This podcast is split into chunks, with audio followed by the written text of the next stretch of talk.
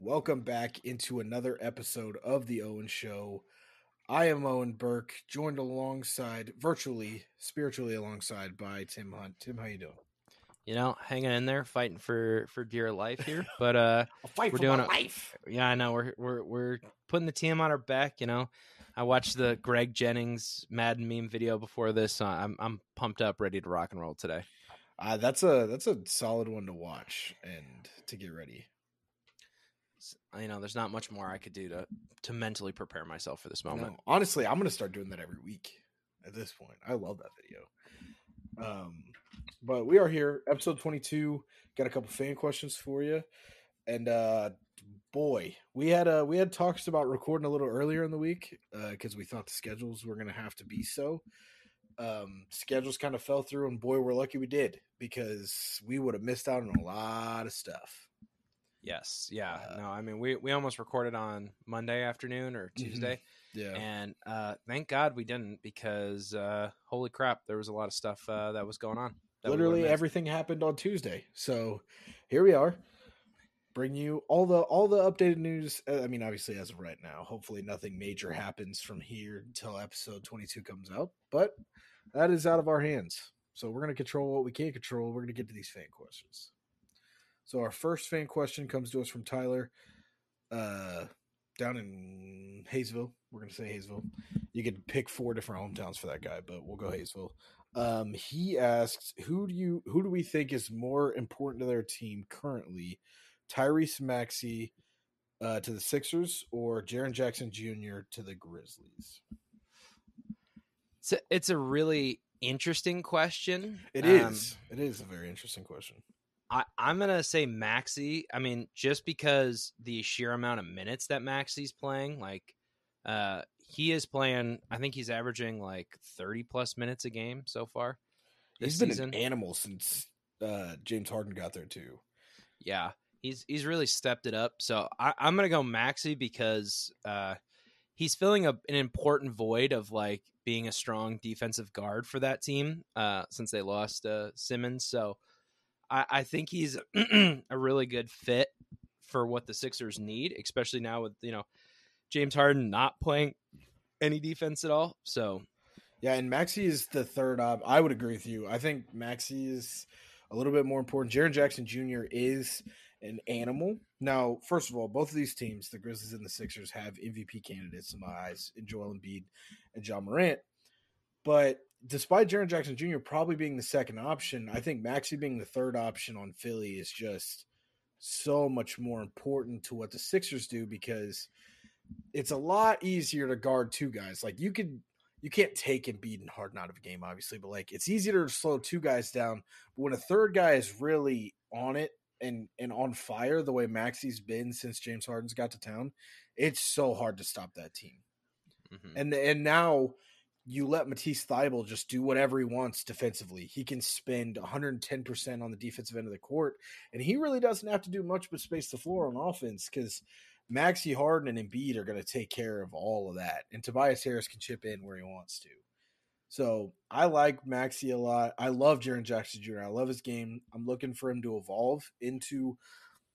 I think Jaren Jackson Jr. would be a really good three, but as a two, I feel like he's a little lacking at this point in his career. I think he can be a solid two, but the injuries I feel like have slowed his growth a little bit, and he hasn't been able to step into that two role as well as I thought he would have. By and, and it's tough with the Grizzlies too to say like they don't have a clear two. Like Jackson is is definitely solid. I don't know if you can definitively go out there and say yeah, like this is our two. You know what I mean?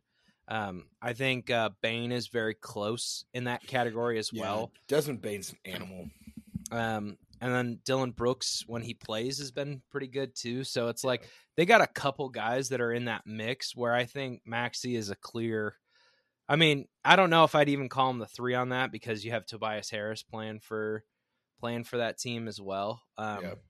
But Maxey's role is, a, I think, a more vital role just because of what he does on the defensive end of the ball.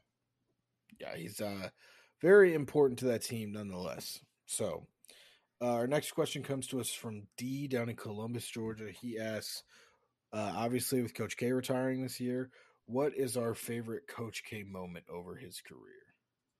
Do you wanna you wanna go first? You want me to lead it off?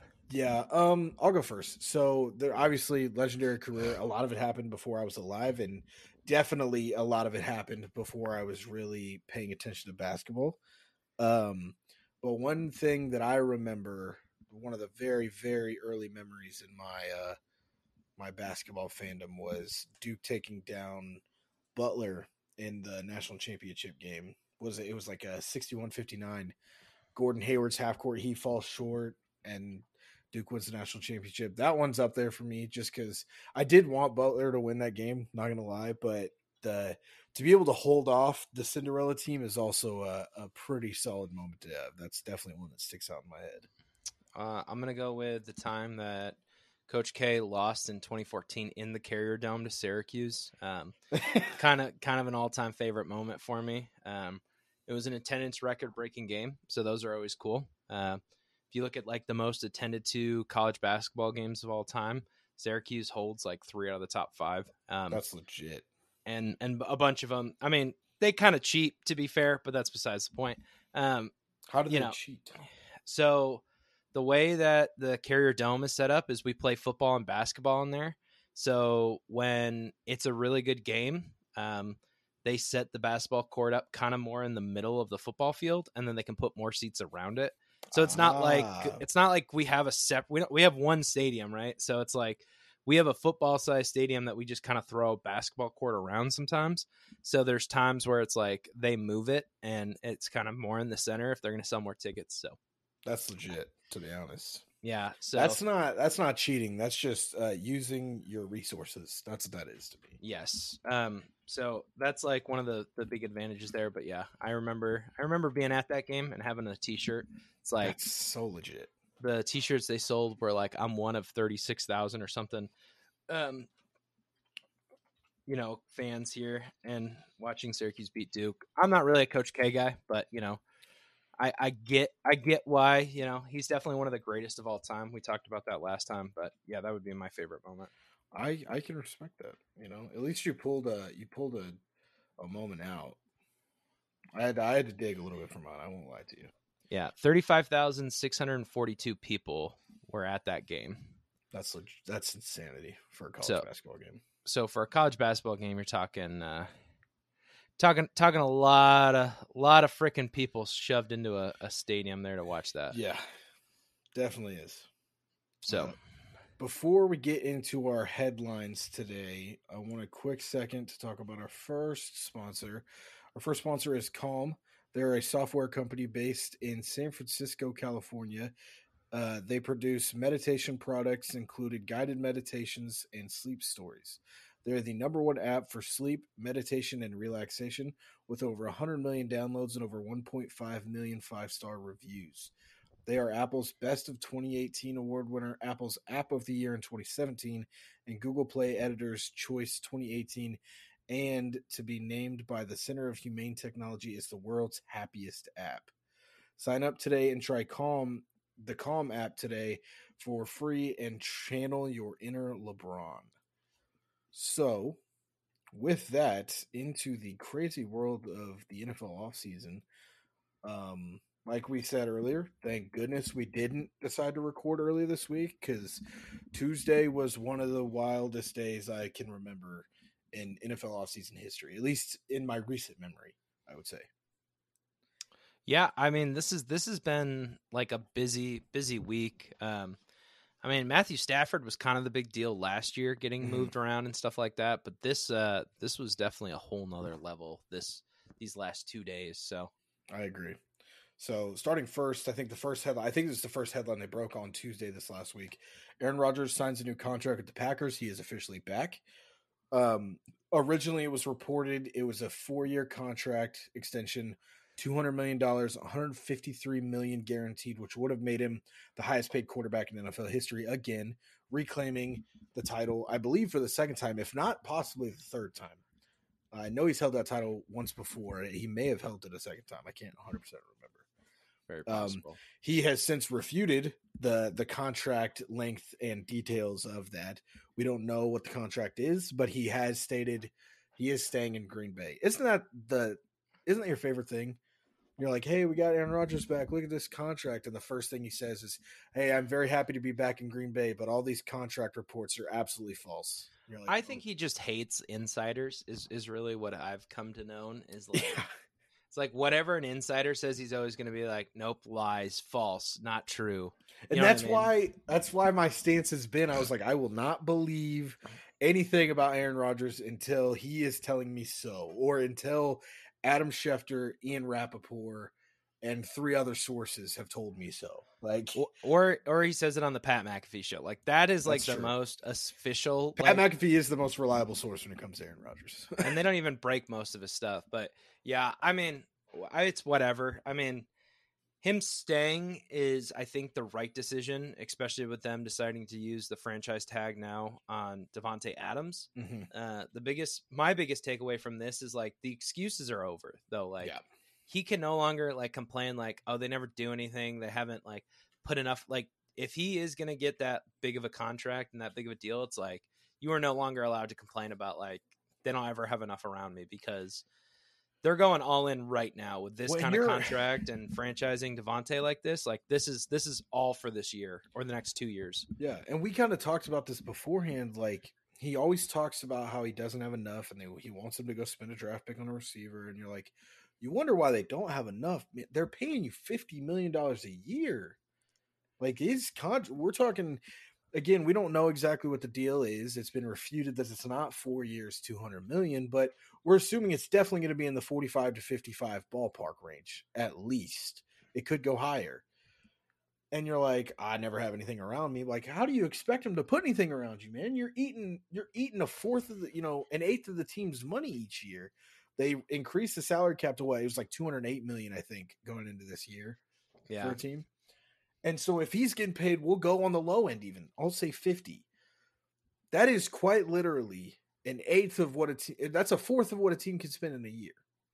And Well- that is boom. That's your payday off the top. And and you look at like who they're set to lose here, it's a lot of I mean, middle of the road contributors, not like any huge names. I mean, now that they franchise tagged uh Davante, but you know, you're talking about Robert Tonyan is going to be a free agency. Mhm. Dennis Kelly, the right tackle, is going to be a free agent. Uh, Lucas Patrick, a guard, is going to be a free agent, and then St. Brown and Valdes-Scantling are both free agents. So Yeah. you're talking about, you know, typically your wide receivers two and three are going to be out the door. So you're going to be left with Randall Cobb and Davante Adams and Aaron Jones, and really not a whole lot of weapons after Yeah, that. they're gonna have to spend some mid rounders on receivers this year, just just for depth purposes at this point. Um, And this is a good draft to go get a guy in like the second or third round, uh, Yeah. as far as wide receiver talent goes, and he'll probably be, you know, a legit NFL starting wide receiver. So how do you feel about like if that if that contract was true? How do you do you feel like they're giving him too much? Is the deal too long? Or like, what do you? Where would you kind of if you were Green Bay's front office and you could put the offer on the table? What would it be? Well, I think Green Bay's put themselves kind of in a rough spot with with Aaron. I mean, it, and it's partly their own fault, right? Like they drafted Jordan Love, and clearly he is not ready to play, right? Like Even because if he was, you're like, well, Tom so- Brady is 44. Guys play to a. Aaron Rodgers has won two MVP since he's been drafted. I know you can't. Hindsight is always 2020, but we're like, this guy is not slowing down. So unless the only reason to me that Jordan Love makes sense, li- leaving the whole how good is he off the table, just drafting him in the first place is like Aaron's contract's up in a year and a half. He's not coming back. No matter what he's playing at, we've drafted this guy this is the guy we're running with. That let me let me pose this another way for you if if that's going to be your take do you think they regret drafting aaron rodgers and losing out on the last three years of brett Favre's career No. exactly so what for them there's nothing to lose by taking jordan love where they took jordan love now you know what i mean in in a team Yeah. building standpoint of like drafting a qb there I, I think I mean at most you're going to have three years left of Aaron Rodgers, right? He's already flirted with retirement last year and this year And this year, yeah. So it's it's how much how much more of it do you really realistically do you have left right so from a team building standpoint it wasn't bad thinking to take a quarterback then and there um I just think it was a bad choice of who they took there, right? Like, because if Jordan Love turns out to be, you know, the next Aaron Rodgers or or the next Brett Favre, right? Then it's not bad because you let Rodgers walk in the situation, you get a ton back in trade. You know what I mean? If you look Yeah. at what Russell Wilson got back, Aaron Rodgers is going to demand more than that, more than the Matthew Stafford deal, right? Like he's at an MVP caliber season the last two years. He's been the MVP the last two seasons. So yeah, you're gonna you're gonna get a haul back for him and have a quarterback of your future, right? Because when Brett Favre did, they they let him walk, right? Like when he was Mhm. making all the noise in the offseason, they chose to stick with Aaron Rodgers because they don't feel that Jordan Love is ready. So I think it says a lot about where they are with Jordan Jordan Love as a quarterback. It wouldn't surprise me if he's the next one to go. I think the thing that that bugs me about this whole situation, if I had to pick one spot that like caught my attention the most over time, was 153 million guaranteed. Now I know obviously guys have always steered towards more guaranteed money. That's been the trend of the last two years. Guys want NBA contracts. They want fully guaranteed contracts. For a guy that's flirted with retirement the last two years, 153 million guaranteed money over four years. If he hangs it up next season, they are screwed. Well, like you are boned. They you'd be surprised. I mean, without seeing the contract details, it's hard to say that for a hundred percent fact. If it was the 150, you know, if it was what it was, So when it's fully guaranteed like that, when they retire, they can kind of spread that money out. It doesn't have Yeah. to be in those cap years, and and it and it's probably to create more cap space this year, and then spread that signing bonus out into future years. So yeah, I and I guarantee that's what because they're they're strapped right now to to tag Davante. They had to probably move his money down somewhere else because you can only navigate so much. The Saints are really good at navigating, but when you look at their contracts, especially the ones they've signed in the last two years, you look at Marshon Lattimore and Ryan Ramczyk are the two names that come to mind. Like it is all salary loaded. Like Ryan Ramczyk signed like a four or five year deal from like ninety million dollars, ninety seven million dollars, and like eighty eight of that is salary. Like mhm. his signing bonus is only like thirteen million dollars because the signing bonus most of it goes up front. So they're like, we're gonna give you the small change now. You're gonna get paid year by year because we can't afford to give you all the money right now. We don't have it. So yeah. I mean, I mean, Davante Adams is actually kind of a decent deal on the franchise tag. He's only twenty million dollars. So I mean, for the best receiver in football, you're never gonna turn your nose up at twenty million. Yeah, it's not it's not a it's not a terrible deal for that one. I mean, next year I'm sure it's an absurd number, but Because most of the time you you tag a guy and then they pay him as a top five player. They take the top five receiver contracts, average him out, he gets that much money. Well, when you're taking the best receiver in football and giving him the third best money, it's always going to look good. Now, again, I agree with you. Next year is going to be something else, but hopefully they can get the deal done before next year. and if you're Davante, you're probably not wanting to sign more than like a two or three year deal because I'm staying as long as Aaron Rodgers is in the building. right. That's the only thing I'm guaranteeing. so he's not going to go ahead and sign. Um, you know, he's not gonna he's not gonna sign a long term deal. You know, a five or six year deal when you don't know if Aaron Rodgers is going to be there. Yeah, So- I'm going to Aaron Rodgers. I'm like, how long? What is your contract length? That is the max that I'm going to stay. And if they can get Jordan Love up, or if they get another guy in the building, we could talk then. But I'm not. It's the same way a lot of the guys handle LeBron's contracts too. They're like, well, we're not really going to extend out past. And a lot of front offices will do that as well because they know that that guy's not going to be anywhere near as good once LeBron slash Aaron Rodgers leaves the building. Obviously, Davante can sustain that, but it'll be interesting to see how they handle his contract and how he handles his contract negotiations going forward. Yeah, uh, it, it'll be interesting. I mean, this will be worth it if they win a Super Bowl, but man, they have not looked good in the playoffs the last year, last couple last, years. Yeah, the last couple years. Um, uh, obviously, I think the biggest headline happened around noon on Tuesday, around 1 p.m. on Tuesday. Uh, Russell Wilson officially trade two days after he said that he's perfectly happy in Seattle. He's not going anywhere. Russell Wilson officially traded from the Seattle Seahawks to the Denver Broncos. The Seahawks, uh, the Broncos received Russell Wilson and a fourth round pick this year. The Broncos, uh, I I muffed it twice now. Okay, the Broncos get Russell Wilson in a fourth rounder this year. The Seahawks get Drew Lock, Noah Fant, Shelby Harris, two first round picks this year, which is pick nine, and next year's first rounder, two second round picks, which is this year and next year's as well, and then a fifth round pick this year as well. So the haul is in.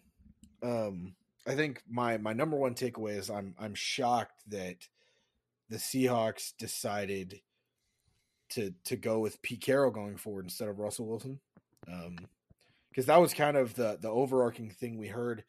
Pete Carroll might get fired. He might retire. Uh, they may trade Russell Wilson, and it, the the consensus was one of these two guys is not going to be here next year.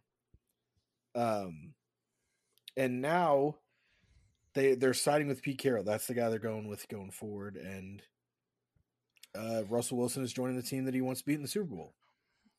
Yeah, So- my my initial reaction to this is the Broncos really didn't give up as much as I thought they would. Um, I mean, they they gave up a lot. Don't get me wrong, um, but just not not quite the haul that I anticipated it being. Um, it it's they. I mean, the three starters hurts right. So basically, it's I mean the second round picks or whatever. Um, only two first round picks is interesting. Um, that that is for sure. I I mm-hmm. was surprised it was so little. I mean, I'm guessing they value those those role pieces more. I don't understand what Seattle was going for with some of those pieces that they got back. the the moves in general that Seattle's made in the last two two days have been kind of confusing because when I look at this trade, I I see obviously they must see something in Drew Lock going forward, and I see two role players. So I'm thinking they're trying to go win, like they're trying to get some depth at some positions they may be weak at going forward, and they're trying to go take these two first round picks and probably go try to win at least some games. Maybe it's they play in probably the second or third toughest division of football. So it's obviously going to be difficult, but this doesn't look like a I'm a rebuilding team. But Right. also they turn around and cut Bobby Wagner and you're like, "Okay, now I'm are we I- trying to win? Are we trying to lose? I'm confused." I think if you had said, you know, hey, instead of the three starting players that they're going to give up, they gave up, they got an extra first round pick. I think that would have been better for Seattle more than likely. I don't know if Denver bites it at that point, but I think I would rather have that than than the three role players that you're getting out of this. Yeah. I mean, if you look at what the Rams gave up for Jared Goff just a year ago, um, I was surprised that it was, you know what I mean, that it was very comparable. So it was Goff and three firsts for Stafford, right? uh, it was Maybe a third round mid-round? pick, a first round pick in this draft, a first round pick in next year's draft, and that was it. Mm, okay. So it was two first, really. So, I mean, and if you look at it from like player value, Drew Lock was a second round pick. Noah Fant was a first round pick. I'm not sure where Shelby Harris was, but so realistically, it's like three first and three seconds if you include what those players where they were taken. Um, so it's it's somewhat similar. I'm not. I don't get some of the the fits of like, you know, why? What is a Noah Fant going to do with Drew Lock for Seattle this year? you know Yeah, what I mean? uh, not not much. Yeah, and so the thing is, is that the the Seahawks, or I feel like the Broncos gave up a little much when it comes to your roster. First of all, a lot of people are like, "Oh, get more first round picks. You should have got four or five. I don't really think, unless we're talking like a Patrick, it's got to be a young and talented quarterback, like a proven Patrick Mahomes, Deshaun Watson, Lamar Jackson, Josh Allen, that to get like it's it's going to be extremely difficult to ever justify more than four first round picks for any player, quarterback or not, because that's just it's so much capital in such an imp- in the most important round of the draft, obviously. So, um, for for Denver, I'm looking at this and I'm like, all right, well, I'm getting Russell Wilson, so Drew Lock is a is a no go. He didn't even start most of the year this year. We were running with Teddy Bridgewater, so I'm cool. Move Drew Lock out. Noah Fant, talented, but never hasn't taken the next step. The tight end market is going to be decent this year. Hayden Hurst is a free agent. The Browns are looking to move Austin Hooper. I, and and I can replace it at a tight end spot. Russell Yeah. Wilson doesn't really throw to his tight end that much. Jimmy Graham was the top five tight end in the league. Went to Seattle and fell off Yeah. the face of the earth. He wasn't really a scheme fit there, but yeah, you're you're correct. And Russell Wilson isn't a big fan of tight ends, so Russ, Russell Wilson also spreads the ball around a lot, so paying your receivers has never really worked with him either. Just because DK Metcalf, Tyler Lockett, and whoever they run out of tight end, the third string receiver, each guy has three to four catches. And if if a guy has the the six seven catch, hundred fifty yard game, prepare for him to get three targets the next two weeks combined. And Noah Fant's probably a top half of the NFL tight end, you would Yeah. say. Probably like a top 15 guy. the potential puts him top top seven, maybe even top five. But again, Oh, I've I don't know about that. that it's I've been saying that for two years now. There's a lot of unrealized potential. Like I think the receiving upside is unreal, but the the the receiving upside has been unreal for two years now. I've been waiting for the step and it hasn't happened. I think his counterpart out of uh we're out, out of Iowa, I think TJ Hockenson's been way better. Oh, 100%. Yeah, you're not wrong about it. He definitely is top half, like 14, 15, 16. That's that's why it's not a deal breaker for me for Yeah. the Broncos to give him up in this. And then like- Shelby Harris, I can again, it's a guy I can replace. They're looking at a locker room guy more often. It's hard to replace locker room guys, and that's how they kind of valued him. But again, you re-sign Von Miller in free agency, boom, there's your locker room guy. And we can you can fill the interior alignment spot with with some guys here and there. It's not a, a crucial part of the game, especially not in your division. When you look at having to play Justin Herbert, Patrick Mahomes, Derek Carr or six year games, I don't I don't need to stop the run. Yeah, it's it's interesting to me. I do like the fact that they're going after Von Miller again. I think Mhm. that's kind of funny. But I mean, Shelby Harris had six sacks last year, and he played in 16 games. So it's not like he's a he's a guy that's going to be really tough to replace. You know what I mean? Um, Yeah, far as I mean, I get the locker room aspect of it, but I I think if you're Denver, the way you're looking at it is it makes you the second or third best team in your division. I would Yeah. say right now. Hundred percent. Um, and that might be some overreacting, but I I don't. mean- they're they're definitely no worse than third. who do you They're- think the it- worst? The Raiders are definitely the worst team. There. Are you talking Seahawks? No, I'm talking Denver. Yeah, Talking Denver. Yeah, the the Raiders and the Raiders aren't a bad team, but they're by far and away the fourth best team in this division now. yeah, and this I- might even make them the second best. I mean, I think they have. You know, and this is really tough because this division On any given be- Sunday, Denver could be the best team in that division. I'll be 100 percent honest with you. Yeah, Like I I love Patrick Mahomes, and I he is. Well, I mean, I hate I hate him. I I respect him. He's extreme talent, but the bottom line is that Denver has a defense. Denver has a run game. Denver has a receiving corps. Denver now has a quarterback. They have a solid offensive line. Nothing is missing. Kansas City may be more explosive, but we know the shortcomings that that defense has had, and we saw them firsthand in the postseason last year. Denver has the the corners. They have the edge rushers. They're adding. They possibly can add Von Miller back. He wants to come back, and also what a win win trade that is for both sides. Denver gets a second and a third rounder, which they're now giving up a second rounder here to get Russell Wilson doesn't hurt as bad because you have the Rams and you have a third round pick there, and you possibly can get Von Miller back in free agency, and also for the Rams. I mean, you want to you want a ring, you want a Super Bowl. You can't be mad at that deal either. yeah. That's a win. That's such a win-win deal for both teams. But for Denver, obviously, you get a quarterback, and I don't think there's really any asking price that's too high when it comes to to Russell Wilson. This definitely isn't yeah. too much, in my I opinion. I think to kind of sum this all up here, I think Seattle's in full rebuild mode. They're they're by far and away the worst team in their division, without question. hundred percent. Um, so they're they're in full rebuild rebuild mode. I wouldn't be surprised if they trade away more assets. Um, because Drew Lock with Tyler Lock and DK Metcalf doesn't make a ton of sense, to be honest with you. No. So they'll probably try to move off of one of those guys. Um, if you're Denver, you went seven and ten last year. You cannot sit here and tell me that Russell Wilson isn't worth three wins flipping to the other side. So then you're a ten and seven team. You're a wild card playoff team at worst. at worst, yeah, hundred percent. And there's been there's been slight rumors now. Deshaun Watson, in his case, all that stuff is supposed to kind of come to a head as of Friday, which is obviously, if you're listening to this, the day it comes out is tomorrow. So that case may be coming to an end. And there have been rumors that Seattle may try to jump into that pool and turn around and try to bring Deshaun Watson in now, which if they don't give up the world, which they probably are going to have to, especially to beat out teams like Pittsburgh and Indy, Carolina. who are probably going to join this hunt, and Carolina that are going to join this hunt, Seattle could be right back in in the driver's seat again because they've added. And, and, again, at that point, it makes no sense to have Drew Lock be a part of this trade at all.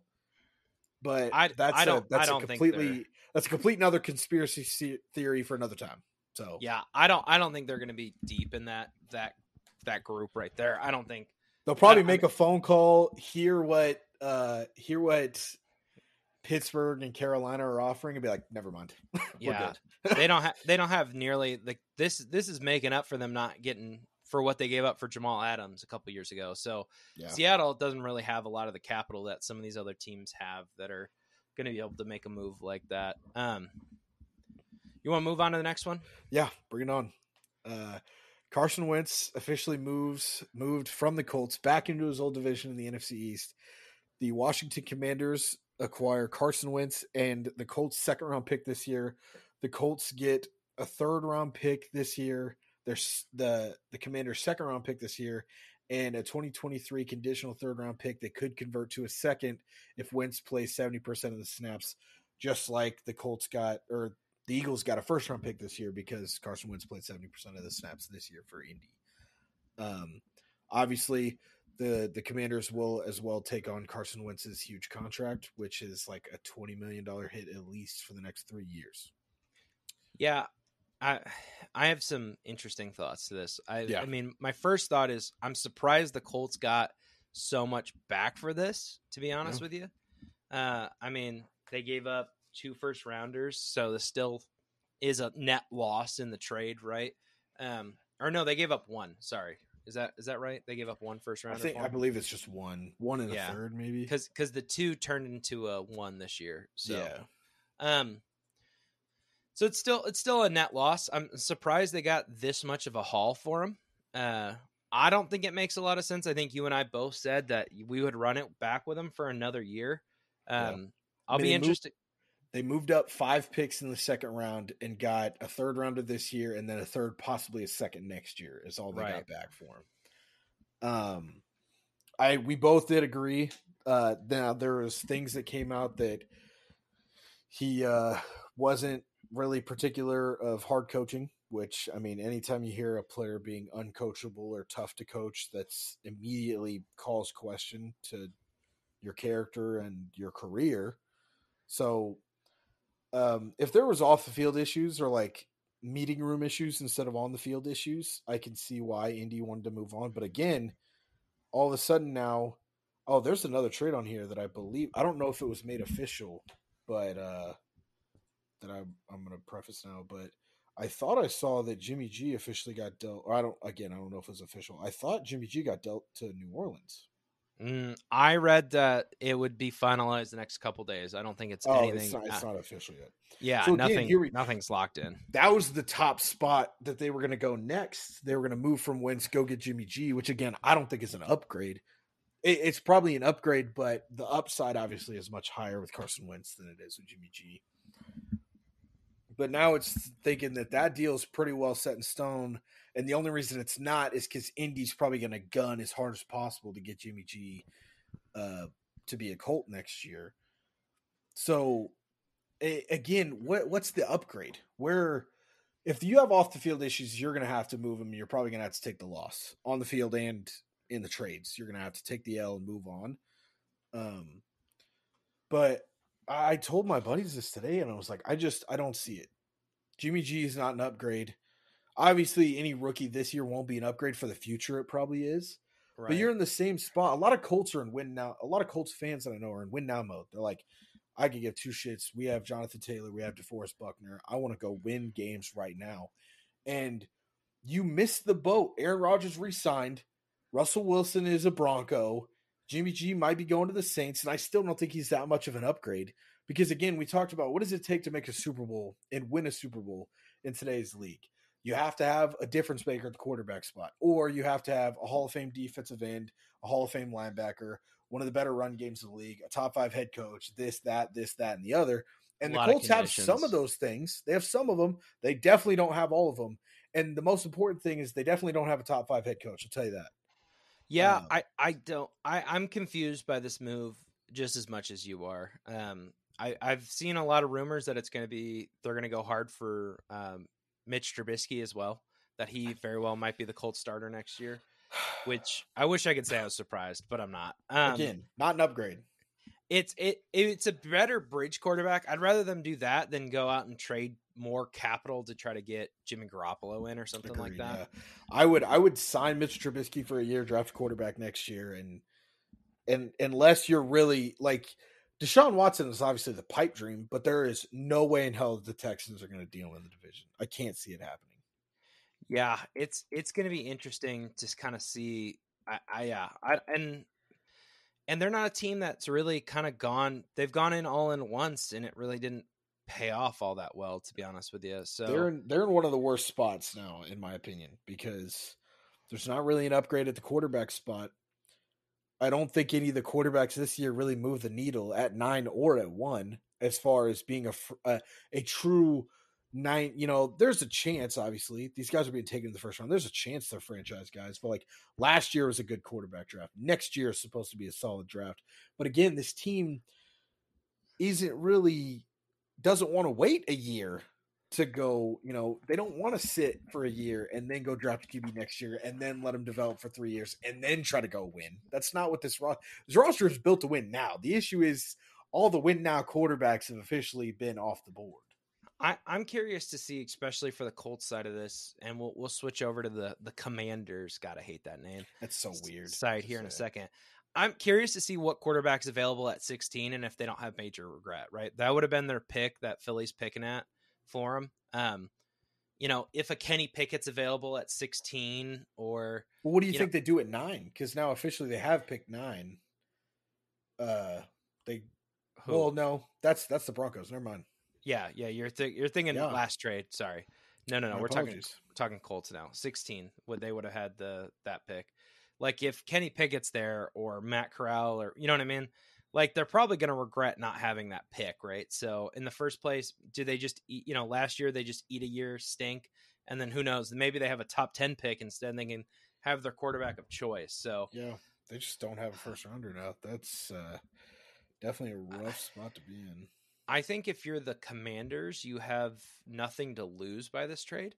Uh, I mean, uh, I where do you think he ranks? I mean, he's probably the second or third best quarterback in this division now. Um, behind obviously Dak Prescott is one. Um, Probably the third. Probably the third behind Jalen Hurts. behind Jalen Hurts, ahead of whoever the hell the Giants end up starting by week one. Daniel Jones more than likely, or there's Yeah. been Mitchell Trubisky rumors there too, which is so fucking weird. But So That- crazy. but yeah, so either way, I mean, for them, it, it puts you in a spot of I think he's an upgrade over Ryan Fitzpatrick and Taylor Heinicke. Um, I wouldn't be surprised if they try to move one of those guys for a mid round pick. You know, more than likely Heinicke. Um, I could see Heinicke. Heinicke is a high end backup. I would Heinicke is solid, man. Like so there's a lot of team like teams are looking for now. What teams should be looking for now is all right, I have I have a stud of a starter. If he goes down for four games, who's the guy that's going to come in and at least win two to keep us afloat? 'Cause, You know, if you lose your starter for four games, you go 0 and 4, that severely dampens your playoff chances. So, like when Aaron Rodgers goes down for four games, is Jordan Love the guy that's going to come in and win two games? At, right now, Green Bay doesn't think so. Taylor Heinicke is a guy that can do that, in my opinion. Yeah, and he's going to fit a lot of schemes as well. I mean, they won seven games with him last year, so I, I think Taylor Heinicke's a, a high end backup, uh, you know, for some team. Or and Ryan Fitzpatrick's probably going to play on a team that has you know the last team out with no quarterback options. So And and Heinicke could also, to me, could really challenge for a starting spot somewhere. Like that's a guy. And again, it's not going to happen being a division. The Giants, I feel like, should look at if if the price tag is low. Again, if they weren't in division, uh, Carolina, if you missed the boat on Jimmy G, I'd look at Taylor Heinicke, depending on what I'm looking at in the draft. I I think some of these teams are going to be burnout of bridge quarterbacks. So I think Yeah. the Colts are. They're going to be sick of losing out on the last four times they've tried to go get Right. a QB as well. I like the Colts, Carolina. I don't think if it's if they have to give something up. excuse me. Um, I don't see them making a big splash this year because I mean they want the guy, right? Like they're probably very tired of bridge quarterbacks at this point. Um, so they're going to do everything they can to try and get a guy that they think is is the guy and that's going to take them over the hump. So um I I don't see I don't see them making too big of a splash at anybody here, but that's just just my opinion. We'll see here. Yeah, uh, the last thing I want to talk about when it comes to the, the Colts and the Commanders before we move on, Darius Leonard tweeted about this. Did you see his tweet today? I did see his tweet. Yeah. He said five years with the Colts, five different quarterbacks. Yeah, like the that. the exact to to quote Darius Leonard here. Here we go again.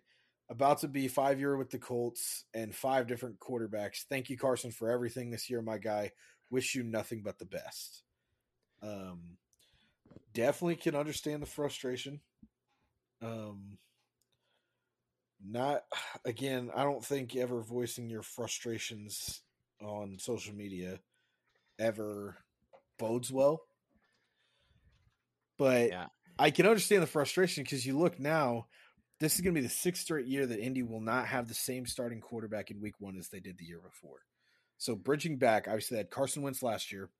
The year before was Philip Rivers, Jacoby Brissett, Andrew Luck. Scott Tolzien actually filled in in uh, 2017. I believe Andrew Luck was still hurt, and Andrew Luck again in 2016.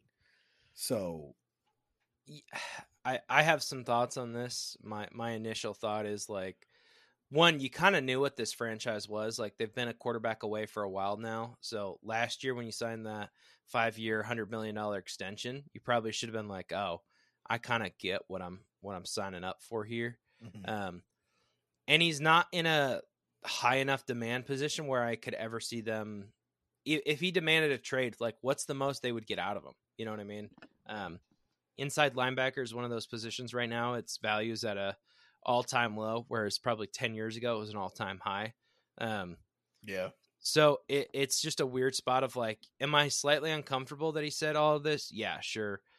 Am I super shocked? Not No. really. I can understand the frustration, especially Yeah. being a defensive guy. Like, and that's just anybody that's been close to a football locker room or a part of one, even at the high school or college level, can tell you when you perform as a top 10, even top five defense in your division, conference, whatever you want to say in the nation, whatever it is, and you look over and you're losing games 14 to 7 because you you you buckled the other team's offense in, but you cannot score a touchdown on the other side of the ball, you start pointing fingers. Like it's a frustrating thing to be a part of, and it's common.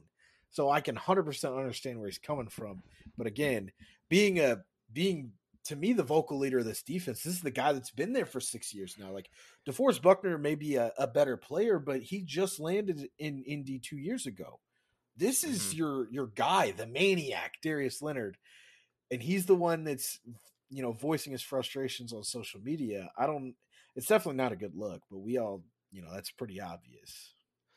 Yeah, I mean, it's it's not a great look, but it's not like earth shaking to me at the It's same not. time. It's not Kyler Murray deleting everything Cardinals related, which he Right. actually went back. He didn't delete it. He archived all the posts, and then put it back up, He right? since went back and put them all back up now. So who knows? We'll see what happens there as well. yeah, I think I think they gave a lot of contracts to people around him that made him feel more comfortable. But we're not talking about that right now. No, we're not. We talked We- enough about him last week. We we have a lot of stuff we got to try to get through this show, so we're gonna keep her keep her moving along here. Keep her going. keep her going. Um, the next three aren't super long topics, so that's good.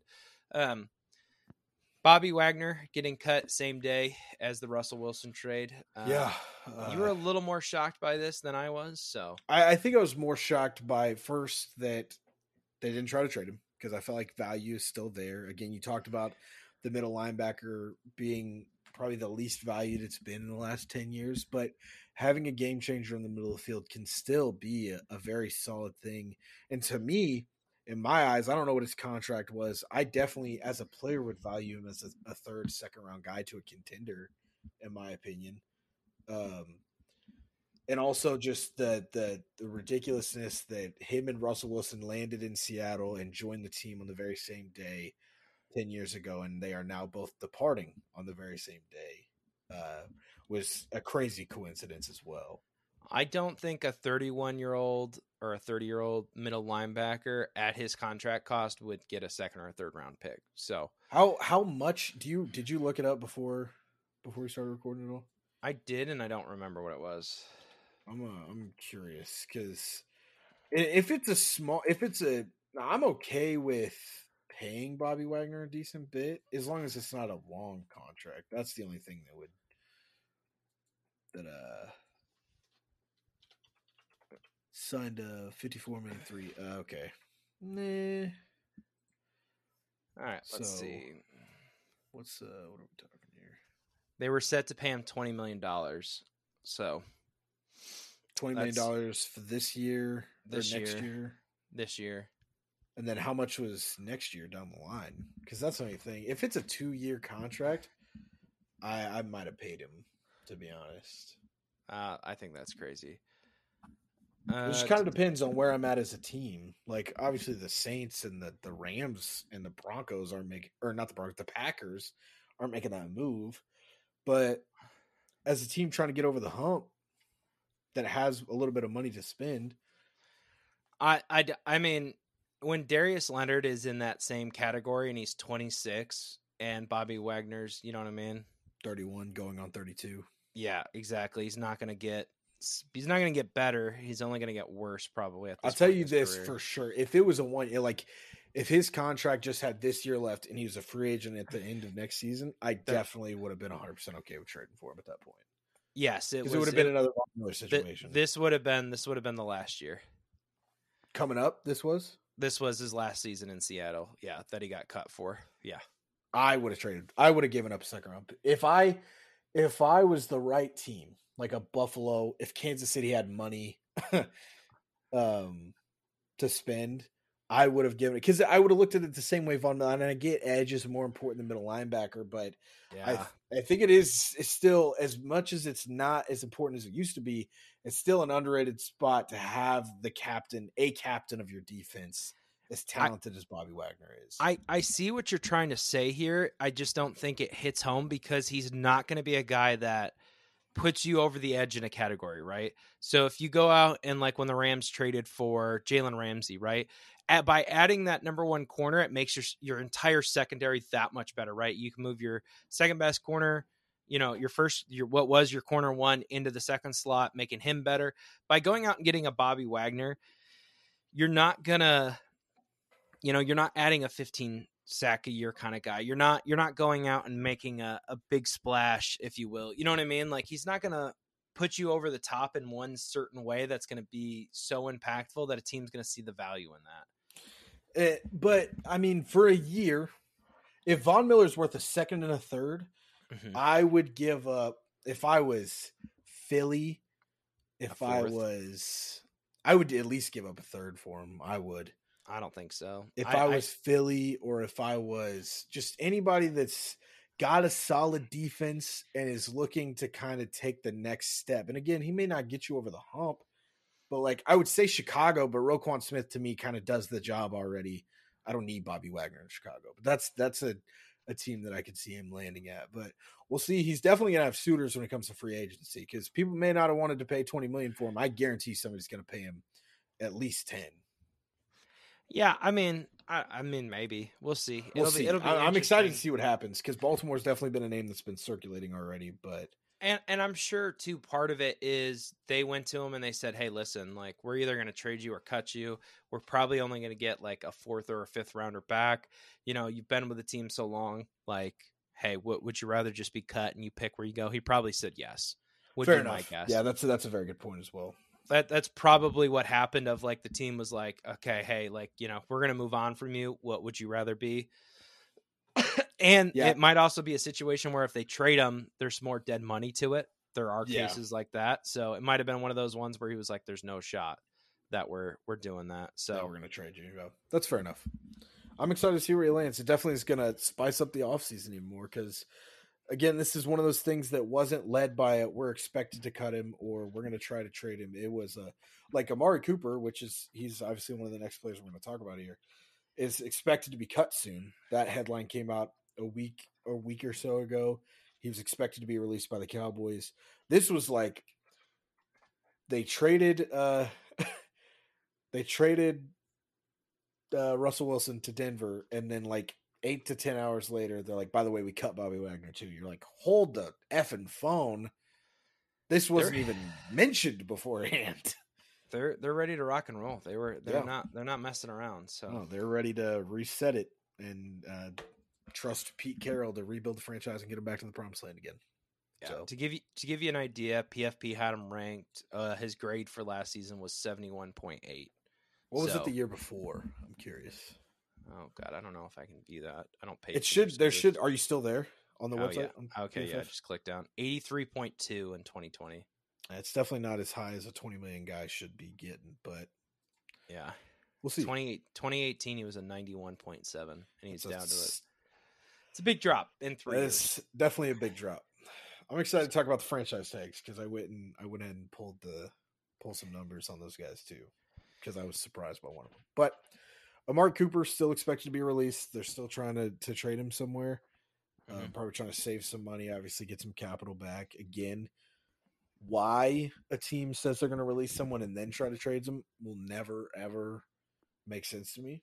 Um, because somebody can go sign him for three years at 15 instead of one year at 20 and then try to pay him afterwards.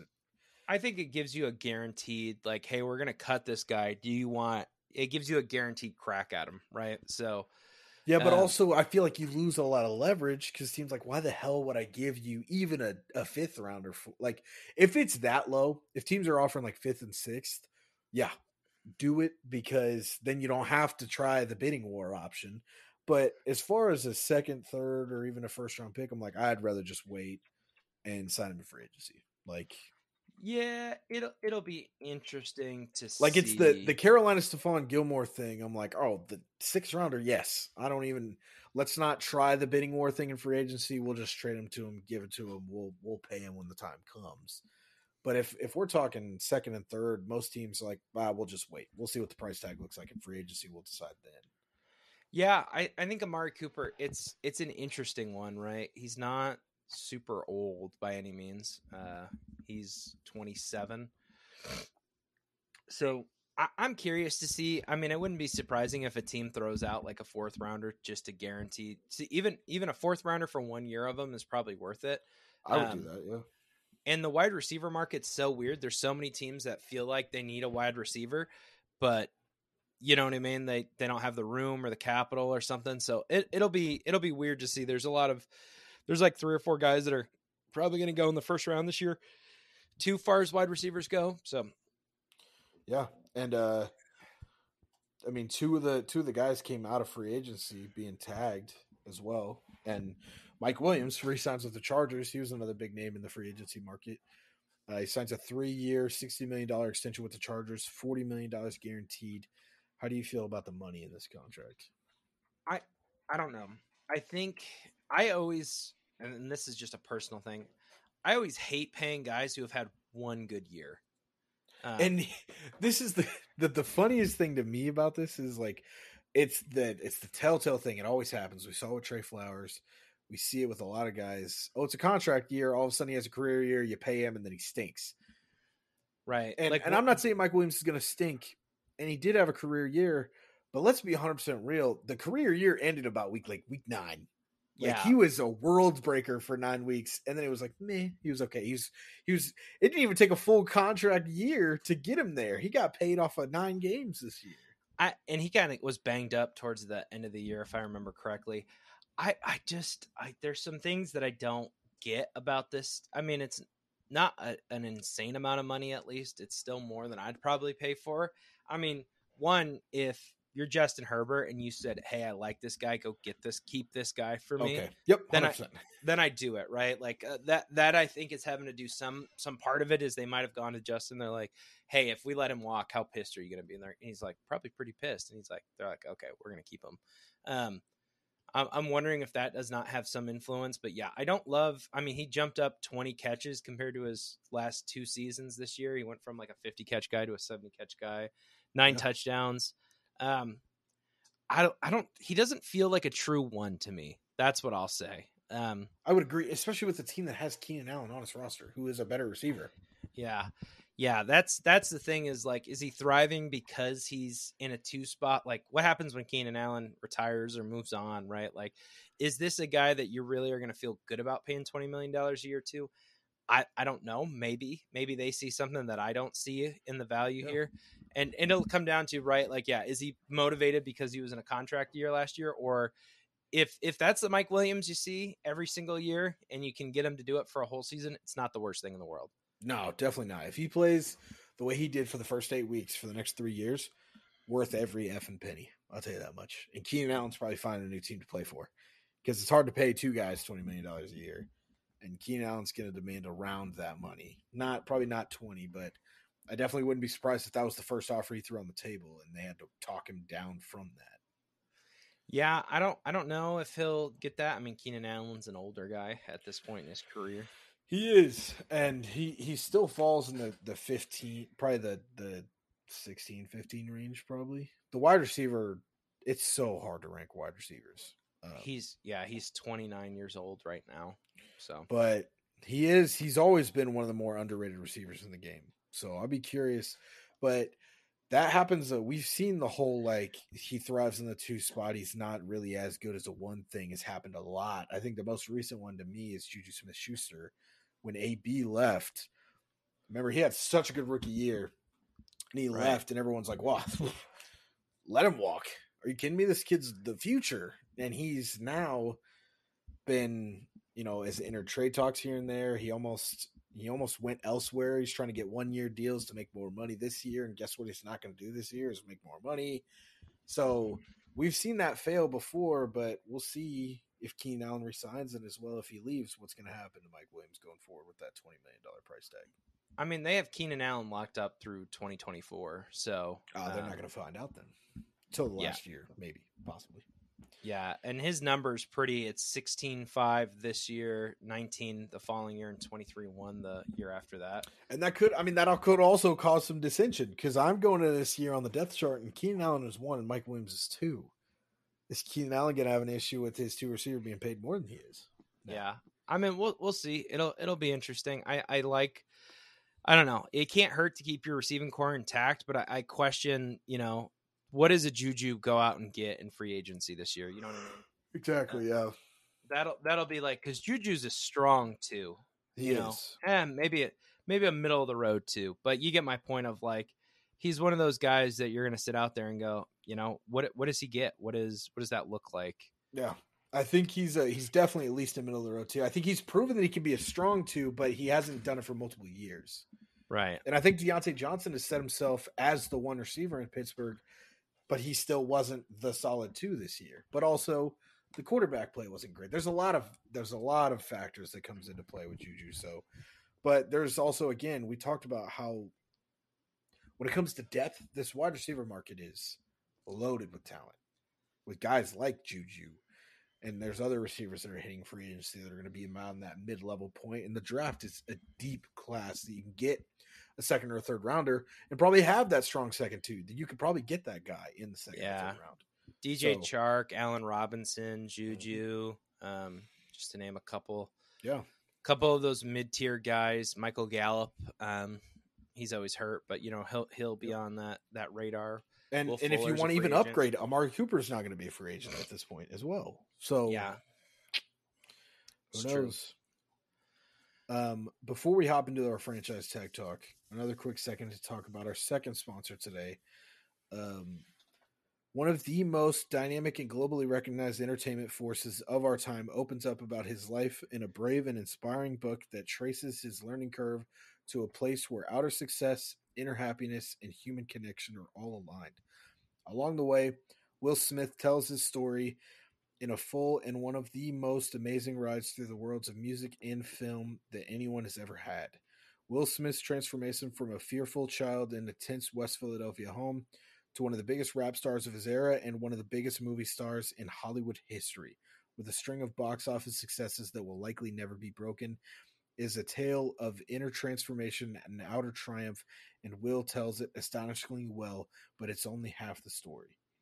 This memoir is a product of a profound journey of self knowledge and a reckoning that all excuse me, a reckoning that all that your will can get you and all that it can leave behind. Written with the help of Mark Manson, author of the multi-million copy bestseller The Subtle Art to Give a Fuck, to Not Give a Fuck. Will is the story of how one person mastered Oh, I just lost my pl- why is my phone tweaking out? There we go. I apologize. So, written with the help of author Mark Manson, uh, who's also the author of the multi-million copy bestseller The Subtle Art to Not Giving a Fuck. Will is the story of how one person mastered his own emotions, written in a way that can help everyone else do the same. Few of us will know the pressure of performing on the world's biggest stages for the highest of stakes, but we can all understand that the fuel that works for one stage of our journey might be might have to be changed if we want to make it all the way home. The combination of genuine wisdom of universal value and a life story that is preposterously entertaining, even astonishing even astonishing, puts Will the book, like its author, in a category all by itself. A little rough, some technical difficulties, but we got through it. We we, we worked our way through that one. Um, Persevere, just like Will Smith did. Persevere through the technical exactly. difficulties. So before before we jump into this next topic here, um, we we have one on here that we didn't write down. I want to talk about real quick. okay. Um, Calvin Ridley being suspended for a season. Oh my God, how did we not write this down? I'm so Yeah. glad you mentioned this. As as we were before we jumped into this, I was like, man, we don't have this on here. I'm like, we really need to talk about this. So yeah, Um, we are going to talk about basketball today. I promise this isn't going to be. This is the problem. You get we get really excited about football, so we can ramble on. We're gonna Yeah. try to fly through this next section. We are gonna uh, re-rank the top twenty-five um, for the NBA All seventy-five team. Kind of going off the the ESPN ones, but Mhm. uh, let's let's talk about this real quick. What are your initial thoughts on him being suspended for a season? I, I think the suspension is a little long, in my opinion. Um, there's two sides to it because I feel like it's a little long because I feel like guys have gotten a lot less suspensions for a lot worse. Um, but at the same time, it's one of those things where there's not really a lot of gray area. The NFL is like, hey, don't bet on games. And it's pretty easy to not bet on games. So it's one of those punishments where you kind of get punished more for your stupidity than what you did. Um, Mhm. And I think you see that in a lot of things. You know, like there's sometimes there's some gray area where there could be some misconception or like there's gray area on the degree of what you did. This is like a pretty black and white. Don't bet on games, and he did. So I don't know. I'm a little 50 50 on it. I do feel like a whole year is a little much, in my opinion. I'll, I'll say a couple of things on this. And one, I want to say to the people who are comparing it to past suspensions of people who have committed violent crimes, I 100% agree with you, right? Like, yeah, people have gotten away with a lot more with a lot less. 100%. Um, the reason that I think this one is, and I'm not justifying it when I say it like this, to be clear, I'm just saying this is this is the way that I think the other side of the coin is seeing it. Is far as the image of the brand of the NFL, to have players out there betting on it is probably your worst case scenario, right? Like, um, this goes back to like the Chicago White Sox throwing that World Series. If you did that in modern day times, where there's probably hundreds of millions of dollars on if a World Series, right? it- uh, all out there, like that would be catastrophic for like the NFL or I mean back then the MLB. You know what I'm saying? But yeah, yeah. so I I think this is a message that they're sending to all players of listen, if you get caught doing this, uh, it's a problem. And for the people who go, well, he bet on his team to win. The fact that they have insider information makes it unfair. So they Yeah. should not be allowed to bet on games at all because the injury report is garbage that the public gets. I mean, Tom Brady had a sprained MCL all season and it never hit the injury report, right? He played through yeah. it. So, like the fact that these players, one, know what's really going on in the locker room. Um, two, they might have insider information because they're friends with other guys around the league of what's happening. Of like, you know, hey, Aaron Rodgers, or you know, not I'm not going to say Aaron Rodgers. Drew Lock's, you know, girlfriend just broke up with him, or Drew Lock was late to team meetings this morning. He might not play. The fact that they might have that information before anyone else should before just the the odds can change. exactly, or the general public even knows. I think should immediately just uh, exclude them from betting at all. So I, I I think this season is a bit extreme. I think they could have got away with half a season, but I think it, for them it was their way of sending a message of, "Hey, we will not tolerate this going forward." Just so you know. Yeah, it, and like I said, it's one of those black and white things. It's kind of hard to to break the rule. Um, you have to blatantly, you can't accidentally bet on a football game. You know, um, you can't accidentally break this rule. So it feels like again one of those things. But it also feels like Roger Goodell cracking on cracking down on the dumb things while bigger issues are left unaddressed. Mm-hmm. Um, so Yeah, yeah, it's and a- it and it muddles. He was he was a trade target this offseason.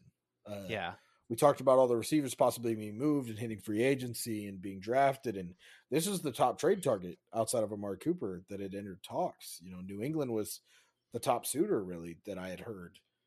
Um yeah. We like trading with Atlanta. I mean, I don't know if anything would have happened there. He, he again doesn't feel like a true number one, so I really I'm kind of glad we're not going to trade for him. I think Calvin Ridley's a one in my opinion.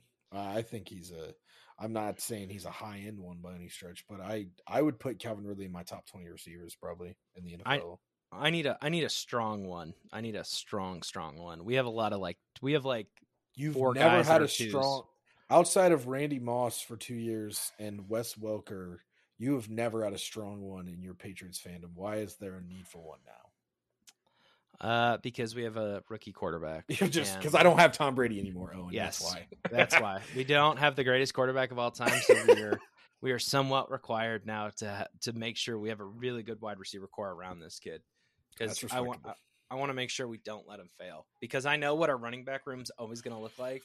It's going to be a bunch of guys from the mid rounds that nobody's ever heard of, but somehow produced for this team. Yeah, So I would Well, I love think- it if we had some stability in the wide receiver room at least. And I think it's a it's a pretty well known fact, but I think Baltimore proved it this year that like running back by committee can work, hundred percent can work.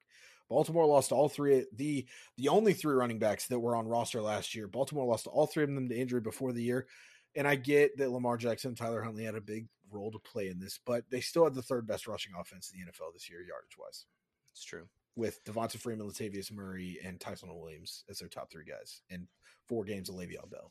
So, um, indoor franchise tags. So these are all the guys that the, franchise tag deadline has officially passed. Um, most of these guys were kind of seen as guys that were going to be tagged. There were two that didn't get tagged that a lot of people thought were. One of those guys signed a long term extension, so obviously uh, he's not going to get tagged in that spot. So to run through the tags that did happen, uh, the Packers officially tagged Davante Adams. The Bucs tagged Chris Godwin. The Bengals bring back Jessie Bates. The Chiefs and Orlando Brown Jr. The Jags bring back Cam Robinson on a tag. Uh, the Cowboys, and then there's three tight ends. It's the first time ever since uh, the franchise tag has been installed that three tight ends have been franchise tagged in the same season. Uh, the Cowboys bring back Dalton Schultz, the Browns David Njoku, and the Dolphins with Mike Gesicki. So uh, to break this down one by one, Davante Adams, obvious. Aaron Rodgers is coming back. You got to bring back the best receiver in football. It's going to happen. Um, Yeah, I don't think there's any doubt that this was the right move for the Packers. You cannot let that man walk out the door for absolutely nothing. So can't happen. makes makes complete and utter sense to me. Uh, to to probably the stipulation in Aaron Rodgers coming back next year is you have to use the tag on Davante Adams. yeah, Um, Right. The Bucs bringing back Chris Godwin again. He's a big part of that Super Bowl team. He is the two on this team, but and ex- probably the most talented two in the entire league. Um, Yeah. yeah. I was a li- this one surprised me a little bit more than the rest did because he is he is a strong two. Don't get me wrong. Um, but with no quarterback here, I don't know if this really makes a ton of sense. they must have plans. I, I'm thinking they've got to have something in the works now. Um, Yeah, if you go out and get a Jimmy Garoppolo or something like that, I think this this is a really smart move. If you're rocking with uh, Blaine Gabbert and uh, Kyle Trask, I'm, I'm I'm not so hot on this one. Yeah, that's fair. Uh, the Bengals bring back Jessie Bates, who had a had a rough year this year, 100, percent but made up for it in the last two uh, games in their postseason run, and to me was the best safety in football two years ago. Not not this last season, just finished, but the year before. Yes, Key part of the defense. I feel this was to me a no brainer as well. yeah, I I have no questions about this one. Uh, Chiefs bring back Orlando Brown Jr. Again, you give up pick 31. They gave up draft capital to go get him. They wanted a franchise left tackle. Uh, I think they're going to end up overpaying for him in the long run. I don't think he's as good as advertised. But again, when you give up a guy and you think a guy fits a stature, even if no one else does, you're going to want to pay him in the long run. Obviously, they hadn't got a chance to get the deal done. The tag makes sense here. Yeah, I, am not surprised. Like you said, they gave up capital, so you're definitely not going to let them leave that quickly. A year um, afterwards. A year afterwards, for especially for what they paid for him. So I think it makes sense. It gives them another year to evaluate. Hey, can we try to negotiate him down or or get him a little bit less? Yeah, I'd, I'd be interested to see if they keep him. Oh, excuse me, at left tackle, or if he doesn't get moved around somewhere else. Yeah, I think he's going to be pissed if he plays elsewhere, but we'll see what happens. Um, the Jags tag Cam Robinson. Um, this is actually the second time Cam Robinson was franchise tagged last year as well. Was he really? Um, yeah, I was. Trust me, I was just as shocked to find that out as you. I'll, I want to wrap back to him because uh, there's there's obvious when you read all these names, one of these names just doesn't belong, and Cam Robinson is the one name. Mm-hmm. Um, Cowboys bring back Dalton Schultz. Um, it makes a, a lot. Oh, yeah, go ahead he took a step forward this year, was pivotal in the offense, and I think um, again it's one another one of those things where like he had a really really good contract year, so I feel like the tag honestly kind of helps the Cowboys in the long run here because now they got to see can he sustain it? Is he worth the big money deal at the tight end spot going forward? And I think especially if you're going to let Amari Cooper go, you need to try to maintain some, you know, if you want this offense to be high performing, you yeah. have to keep some weapons around. So I think keeping him around makes too much sense. Yeah, because if Schultz left, we're talking about three of their top four receiving targets would have been out the door. Because Michael Gallup's probably gone too, and it would have just just left CeeDee Lamb. And yeah, uh, that's that's a Dallas. big holes to fill. So I, I like the I like this move, especially if you're going to get rid of Amari Cooper. Agreed. Uh, the Browns bring back David Njoku on the franchise tag. Um, I was a tad bit surprised, but uh, after hearing some other things along the way, it makes sense. If you're gonna shop Austin Hooper, I mean, they're kind of a net same to me. You know what I mean? So I guess they're hoping that maybe they can pay Njoku less than they're paying Hooper right now and try to move I, on from Hooper. I think they will because Austin Hooper was probably a top 10, top five tight end when he signed that contract. He is yet to play anywhere close to that and I think also the scheme can can affect that. He was the second target, if not the third target, to to Julio Jones and Calvin Ridley uh, in Atlanta, and now has just the, the Browns offense didn't produce through the air as well. And well, I I think part of it too is he was in a system in Atlanta where the like Matt Ryan likes to throw to the tight end, and it yeah. schemes well for tight ends. Right, we saw Kyle Pitts the year that he had this year where you know what I mean. There's a lot of things that Matt Ryan likes to work with tight ends. Baker Mayfield coming from Oklahoma, you know that's not an offense that you typically throw to the tight end a lot because typically there's not a tight end in. So um, I think that has part of it too. Is that you know the tight end in you know for Baker Mayfield and that kind of offense doesn't typically always pay out super well. Yeah. Um, yeah, so I'm all and again with with shopping Austin Hooper, it just makes sense to try to keep Njoku around because you're probably going to pay him less in the long run. Hopefully, um, would yeah. be the goal. And then the Dolphins bringing back Mike Gesicki again, another guy that had a dynamite year last year. Um, a little bit of a slump this year, but again, young quarterback. They throw to the side end a decent bit. Miami definitely wanted to keep him in town. Yeah, it makes it makes sense too. Uh, you don't have a lot of offensive weapons in Miami, so you want to keep the ones that you do have around for sure. Yeah, hundred percent. Um, so the numbers here are the the the PFF grades for each of these players in the last couple years. Obviously, Davante Adams last year ninety two point seven. Jessie Bates two years ago was ninety point one. Like I said, he had a rough year this year, but again, ninety point one was the second best safety in the league. Pro Football Focus grade two years ago. Um, Chris Godwin, 81.3. And then you get Dalton Schultz, 78.1. Gesicki, 78.1. Orlando Brown Jr. 76.5. Njoku's was low at 70.9, but again, he's the second tight end on his team. Uh, he's not going to be out there as much to get his numbers up. And then Cam Robinson all the way down to 67.4. And for a guy that's receiving his second franchise tag, is going to be making like, I want to say it was like $17 million this year off this tag. That's crazy. Um, for for a guy that has not been good in his career. Um, and really muddles the number one overall pick because remember I came out and said that they're going to go tackle at one, and they've now franchise tagged this guy for a second year, and I, I don't even know. Sixteen point six million is what he'll get, Yeah. which is crazy. And let's say you're not a PFF guy, right? Like, let's say if you're you're not like, oh, I don't trust their rankings. Uh, you ranked 48th among qualifying tackles with an 86.1% pass, block win rate per ESPN stats and data research, uh, which is below average at 87.5. So he's a below average offensive tackle that you're keeping. So that makes little to no sense to me. and again, like maybe you can justify a franchise tag if you you really sit there and spin it and spin it and spin it. You can make it work. A second franchise tag, and now paying this guy seventeen million dollars makes n- there's you'd have to be a spin doctor to even make it somewhat plausible. Yeah, it's it's a tough look. I mean, classic Jaguars, right? Like making a move like this. This is like it's like Cowboys cut Amari Cooper. Who's surprised? Uh Jags, you know, franchise tag Cam Robinson. What a surprise! it just just- classic moves by these franchises. It makes us the Cowboys like cut Amari Cooper and then they go give they go pay Michael Gallup nineteen a year. And you're like, what are we doing? You're like, that would make no sense. That's what this it it feels somewhat to the to the stupidity of tagging Cam Robinson for a second year in makes makes absolute sense. No sense. So yeah. Hundred percent agreed. Um before we get into basketball, definitely got some time to talk about basketball today. Our last little ad break here is going to come to us from Nutrisystem. Nutrisystem will help you transform your life inside out with a personalized weight management experience that's effective, simple to follow, and made just for you. Nutrisystem is a leader in the weight loss industry and have helped millions of people lose weight for nearly 50 years.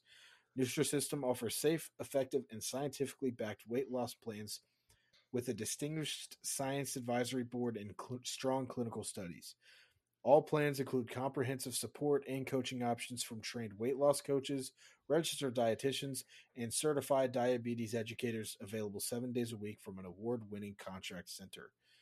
Nutrisystem is committed to continually elevating the nutritional quality, taste, and overall appeal of its foods through innovation and its food and nutrition mission, an ongoing effort to make its foods fresher, labels cleaner, and approach to ingredients more transparent.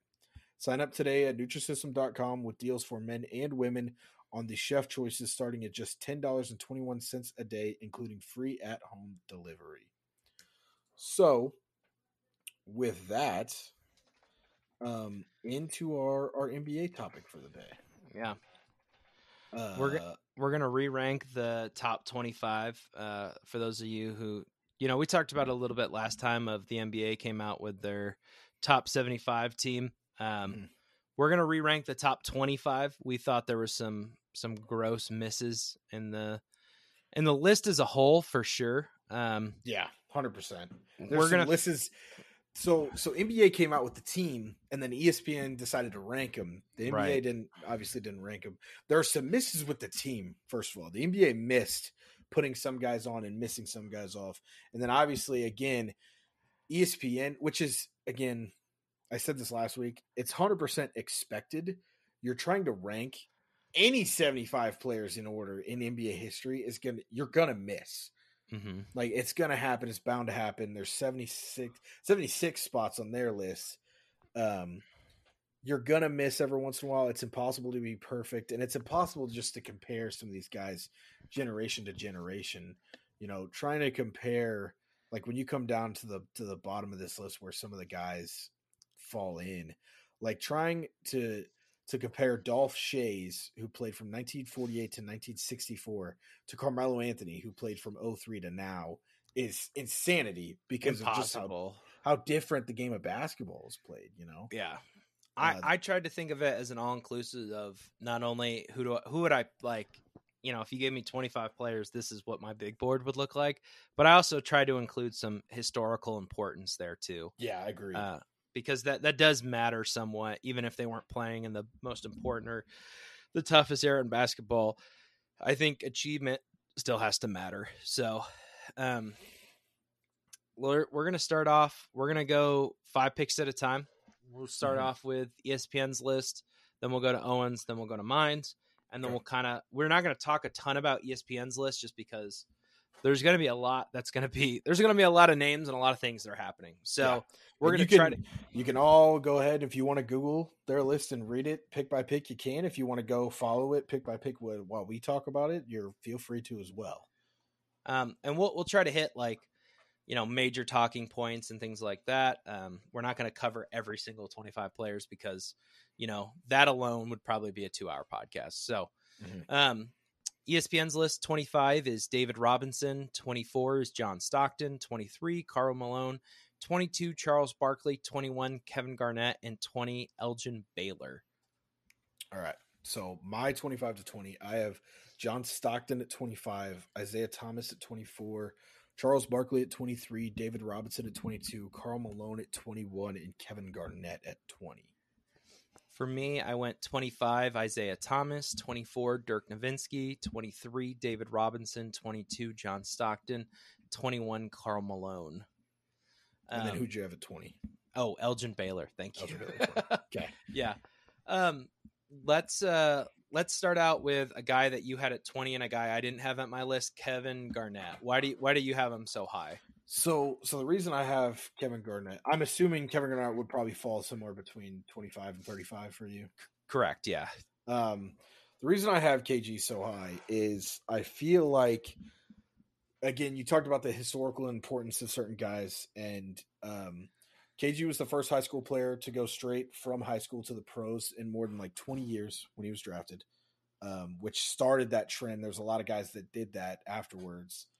Um, and also, I feel like KG was KG. I think was ahead of his time when it comes to the way that he played the game of basketball, and I think he kind of ushered in the era of bigs that we have now to a certain extent.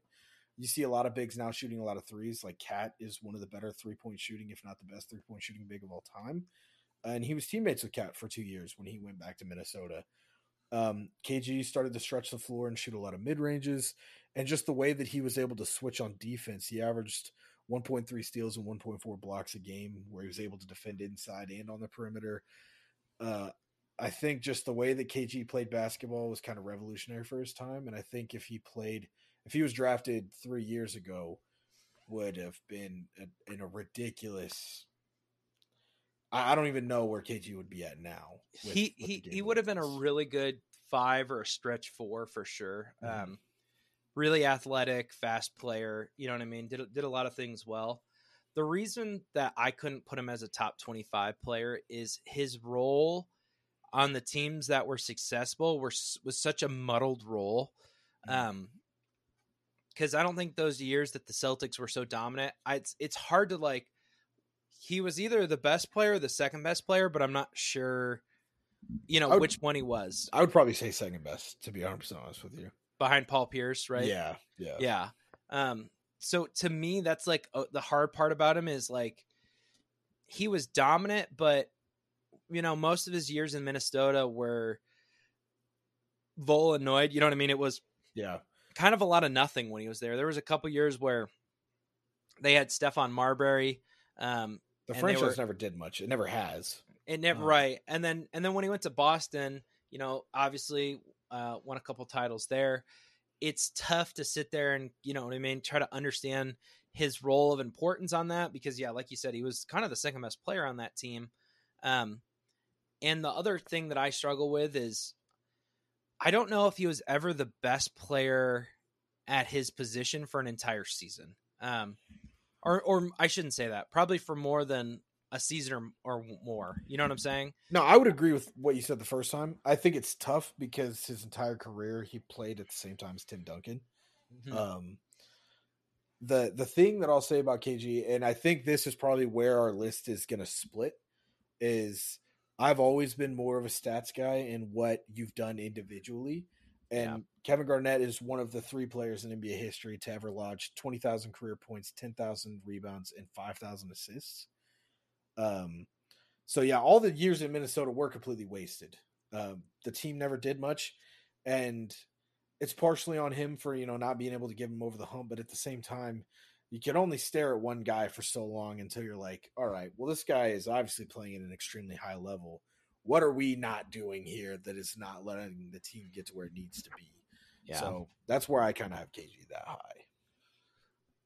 Um, we both moved Isiah Thomas into the top 25. Mhm. Uh, ESPN did not have him at 25. There was like 30th or something like that. I think he was like 29th or so, 28th, something like that. something like that. Um, for me, it's pretty hard for you to not have the guy that gave, you know, we're not going to spoil the top end of our list here, but clearly one of the top two best players of all time in Michael Jordan. Um, you can't have the guy who gave him the most problems not on your top 25 list, in my opinion. Um, Yeah. I think what he was able to do and give the Bulls so much trouble, I think matters. Uh, I think for being an undersized player, for how well he played, matters. Um, I just feel like he overcame a lot there, Yeah. and and what he was able to do. Now, there's obviously a lot of controversy with his post basketball career. I tried not to let any of that kind of take effect on my mind. Yeah. Um, but uh, yeah, that's that's my thoughts on Isiah Thomas. Yeah, and and I'll keep it short and sweet. And and again, when and I think it comes to when you're talking about the Hall of Fame, especially in the NFL, the NBA is a little bit different because it's the Basketball Hall of Fame. I I look at it the same way when I'm talking about this 25 list. Is can I tell the story of the NBA without you? And you Mhm. cannot tell the story of the 90s, and you can't tell the story of Michael Jordan without mentioning Isiah Thomas. He's got to be part of this 25 list, in my opinion. I agree. I agree. Um, we'll we'll hit one more, kind of in the twenty-five to twenty range. Okay. I had Dirk Nowitzki at twenty-four. Um, ah, we'll save that for the next one because we'll talk about him. Yeah, I think Talk about uh, him next. David Robinson is a guy that falls in to both of our spots here, just a spot apart. Yeah, uh, David Robinson. The problem is, is he'll, as far as the Spurs franchise go, he'll be the second best player behind Tim, Duncan. Yeah. That that's ultimately his downfall. Um, a really really good big. I mean, obviously one of the great bigs of all time. I just think it's it's tough to have him be any higher than that because I mean, he realistically was the leader for one of those championships, and then beyond that, it was kind of all Tim Duncan. In my Well, yeah, it's it was all Tim Duncan, and also he he was at the tail end of his career when Tim came in, and the success started when Tim was drafted. Mhm. So, uh, again, another guy for me when you look at individual statistics is a is a freak of nature. Uh, he owns one of the only one of only four quadruple doubles in NBA history, and the only thirty point quadruple double in NBA history. Um, and the fourth highest scoring single game performance of all time behind Wilt, Kobe, and David Thompson. Um, so definitely one of one of my more favorite players to watch, like to go back and watch highlights of. Obviously, I wasn't watching basketball back in Yeah. his prime at all, but one of the more talented guys of all time. But being a five in in the 90s in the 80s and 90s just there's no such thing as longevity at a, at a 14 year career you can't play the way that they did in the 90s at the five spot for a long time and he was one of those guys you could definitely see why I agree. I agree. Um, we both had John Stockton somewhere in this section, and then Karl Malone ahead of him. Mhm. I think that mainly comes down to they were both super important, both great all timers. Yep. Um, and I think Karl Malone was the better player on that team when they play together. So it's tough to have John Stockton ahead of him in that aspect. But um, I think what hurts them is they appeared in the finals. They were never able to beat the. They were never able to kind of get over that hump and beat um, The the, Bulls. Chicago Bulls. Thank Mhm. you. Um, I mean, obviously, the flu game is one of the most memorable games of all time. So that's why the, neither one of them could crack the top 20 for me. But I think both incredible players and and again part of that 90s basketball history. yeah and i and i don't think either of them make the top 25 without each other to be 100% honest like I uh, agree. Yeah. the the jazz's arena sits on the corner of stockton and malone for a reason like those guys were probably one of if not the best duo when you're talking about traditional point guard big duos of all time it's, it's hard to to pass up these two guys we're talking about the career leader in assists and steals and a guy that retired is second all time in points the the the individual accolades are there. I do honestly like it, it is a buzz saw they ran into Jordan twice in the finals. Obviously, it's hard to get over that. I, I, did kind of find it surprising looking back on it that they only made two finals in their career with how good they were and they played their entire careers together. I feel like they they kind of should have made it more than twice, but the West was just as good as it was now back in the day with guys like I mean, we're going to see a lot of the guys. We're going to talk about a couple of them coming up. Yeah. Um all right, to jump kind of 20 through 15 here. Uh ESPN's list 20 is Elgin Baylor, 19 is Jerry West, 18 is Giannis, 17 is Dirk Nowitzki, 16 is Steph Curry, 15 is Moses Malone. Hmm. Um, my 20 obviously was Kevin Garnett, 19 was Dirk Nowitzki, Elgin Baylor at 18, Giannis at 17, Dr. J. Julius Erving at 16, and Moses Malone at 15 for me, I had Elgin Baylor at 20, uh, Jerry West at 19, Charles Barkley at 18, uh, Moses Malone at 17, Giannis at 16, and Akeem Olajuwon at 15. Um, let's talk about let's talk about Dirk now because I had him at 24 and you had him kind of creep into this this spot at 19. Got him at 19. I had him slip into the top 20 here. I think Dirk's the reason that I had a hard time putting him in the top 20 is it's hard for me to sit there and go, you know, Dirk needed a lot around him to win a championship. And Dirk was a great scorer, but I don't know if he made his teams better, if that makes sense. Um, yeah. I think a lot of these guys, you know, if you plugged, uh, for an example, like an Elgin Baylor on a team back then, uh, I think they're an immediate contender, right? Like there's somebody you go, oh, we got this guy. This is our guy. Whereas I think Dirk had years where he had a lot around him and they underperformed. Mm-hmm. And it's tough for me to sit there and go, was there a year in Dirk's career where he was the best player in basketball? No. Um, I, I think the reason I kind of have him so I obviously he pioneered again being a pioneer, the, the way that the league is played now and being able to shoot threes, being probably the greatest seven foot sniper that ever lived, and also I mean, he's the he's the highest uh, scoring Euro player of all time, and he kind of opened the door.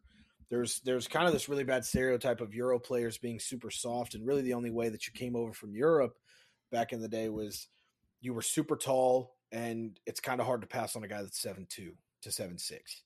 And Dirk came over being a seven footer and really broke the mold, and to me, kind of opened the door for the Luka Doncic and and you know the other guys that have been able to come over from overseas and play. Um, and uh, I would agree with you that a lot of Dirk's career was uh, kind of underachieving in certain roles. He had Jason Kidd at one point and Steve Nash at one point separately. Twice. And, no, uh, he had Steve Nash and Jason Kidd were on the same team for a year, and then Jason yeah. Kidd left, came back for the championship year. So, and and I would say they overachieved that championship year. He's the lone All Star on that 2011 team. I believe he's the last time that a lone All Star has won a title without an All Star mm. teammate on his team at that year. Um, so and taking down LeBron in the super team heat in their first year in the finals is again, I you can't tell the story of LeBron James without mentioning the the great failure that the 2011 finals was, and Dirk Nowitzki and the Mavs were the buzzsaw in that finals. Yeah, I I agree. Um, another player I wanted to talk about here, uh, we both had Elgin Baylor kind of in this range. Um, I think the only thing that holds this man back is the era of basketball he played in. 100%. Um, I think if he played in a tougher, more relevant era with more high end players, I think he is easily a top 15, if not a top 10 player of yeah. all time, just based on what he was able to do in his career alone. I just think he just played in a in a time of basketball where competition wasn't there. Um, you know, the players around him weren't quite as good. So it's, you know, he puts up really good numbers, but like you know, there wasn't a lot of all time greats that he was competing with. Yeah, and I think another thing, and a lot of people draw to that, and like he didn't play in the greatest era of basketball. I think another thing that greatly affects how we view about any athlete or any movie star, celebrity, musician, the I think media and how accessible things are, 110% can immediately change how a player is viewed. And it's hard to get clips from the 50s and the 60s and the early 70s. When you look at the stats, this guy is probably top 10 all time, averaging 27 and 14 for his career. Yeah. Was just an absolute animal. Um, one of just six players to drop more than 70 points in an NBA game in history and still holds the finals record for single game points with the 61 point performance um, in the finals. And then you pair him with Jerry West, who did Jerry West not even make your top 25? Wow, he didn't. Oh, um, I don't know if I meant to drop him all the way out. I definitely was going to drop him lower than where ESPN had him, but I don't know if I didn't. I got all the way to 23 and realized I left Dirk off, and I was like, okay, I have to put Dirk in here. Mm-hmm. Um, I definitely don't think I meant to drop Jerry West all the way out of the top 25. He definitely still would have fallen probably in my my 22 25 range somewhere in there. Range, he definitely would have been lower, yeah. So you pair them as kind of the best basketball players, you know, some of the best basketball players in this era mm-hmm. on the same team. It definitely does not doesn't make it an easier case, you know what I mean, for yeah. for of of the competition. Whereas if these two win at each other, I think, you know, you have a little bit more of a compelling story potentially there. I mean, the third, the only other player that played in this era we're really going to talk about is Oscar Robinson. Um, and, and a little bit of Bill Russell was was looped into there too. So mm. it's it was just a weird time in basketball is kind of my takeaway there. Um, for those two players, uh, let's talk about Charles Barkley. I had him at 18. You had him a little bit lower. Um, I feel like Charles Barkley it's weird to say that it's like his announcing career is taken away from his all-time status. Yeah. Because I feel like people forget how great of a player Charles Barkley actually was. Like yeah, I we, feel like we yeah, talked about ahead. this on BDL a little bit last week because he uh I think he's got like a year or two left on the the TNT contract with Shaq and Kenny and the guys. And he said he's gonna stop doing it afterwards because he he wants to be remembered as a basketball player, not an announcer. Yeah and I, I I went out and said, and I was like, I feel like I already remember him more as an announcer, and I, and I thought it was asinine the way he said it. I was like, oh, how dare you be good at your second job, Charles? Like, oh darn, I was too good at the job I picked up after playing. Like, do you think Phil Jackson sits back and looks at the five rings on his finger and like, man, I'm so mad I don't get remembered playing for the Knicks back in the seventies. Well, I mean, it's I there's a difference between being an all-time great coach and all-time great announcer. Agreed. So Agreed. I, I I get the difference. To me, Charles Barkley's career parallels greatly with Kevin Garnett's. Um, a lot of wasted years when Charles was in Philadelphia, a couple years when he was on that super team um, in Houston. They were mm-hmm. never really to pull it pull it off. For me, what decided was like I would rather have Charles Barkley. I think he was more dominant as a player, and that's why I had him a little bit higher. I think I really think people forget and sleep on how good of a player Charles was. Yeah, Charles Charles kind of fell down. He was at 23 on my list. He falls down the list for me because um as much as you know you're you're talking about how dominant he was and maybe I'm one of the people that is quick to forget when I look and you can even look at ESPN's list too. Their uh their run of power forwards here. They had Elgin Baylor's more of a small forward, but can be kind of looped in at 20. K- KG was 21, Barkley was 22, Malone was 23. Like that is at least three, if not four power forwards that are kind of all looped in together. Dirk also entering the conversation. And I put Barkley probably at fourth out of those four guys. Um, I nothing. I would, t- I would take Charles out of all four of them, but I, I would definitely like. I'm up for debate on Garnett and uh, Dirk for sure. I would take Karl Malone over Barkley probably just about any day of the week. But and Barkley was an undersized four. Yeah, you know six I mean? six. He definitely was, but he's also still one of the greatest rebounders of all time, despite being six six. True.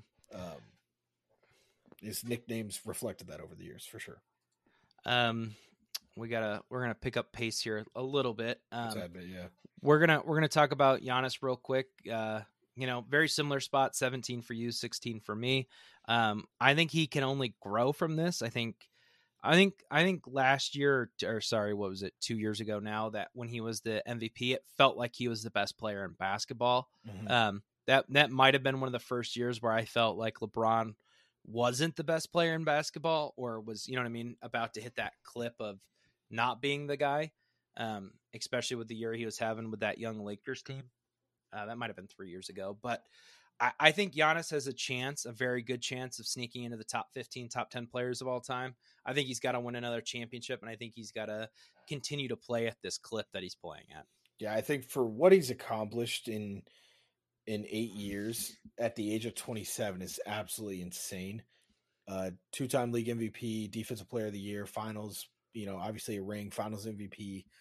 This guy's a, an animal, and there's much more on the horizon. We're talking at least probably another seven years at least, and he could play longer than that, depending, you know, on the play style going forward and what he's able to develop in this game. But he's another guy that when you just stack him up against everybody that's ever played in the game, there's few guys, if any, that have played the game as athletically, as, as gifted as he is, being as tall as he is, as fast as he is, as strong as he is, the total package when it comes to what you can do physically on a basketball court.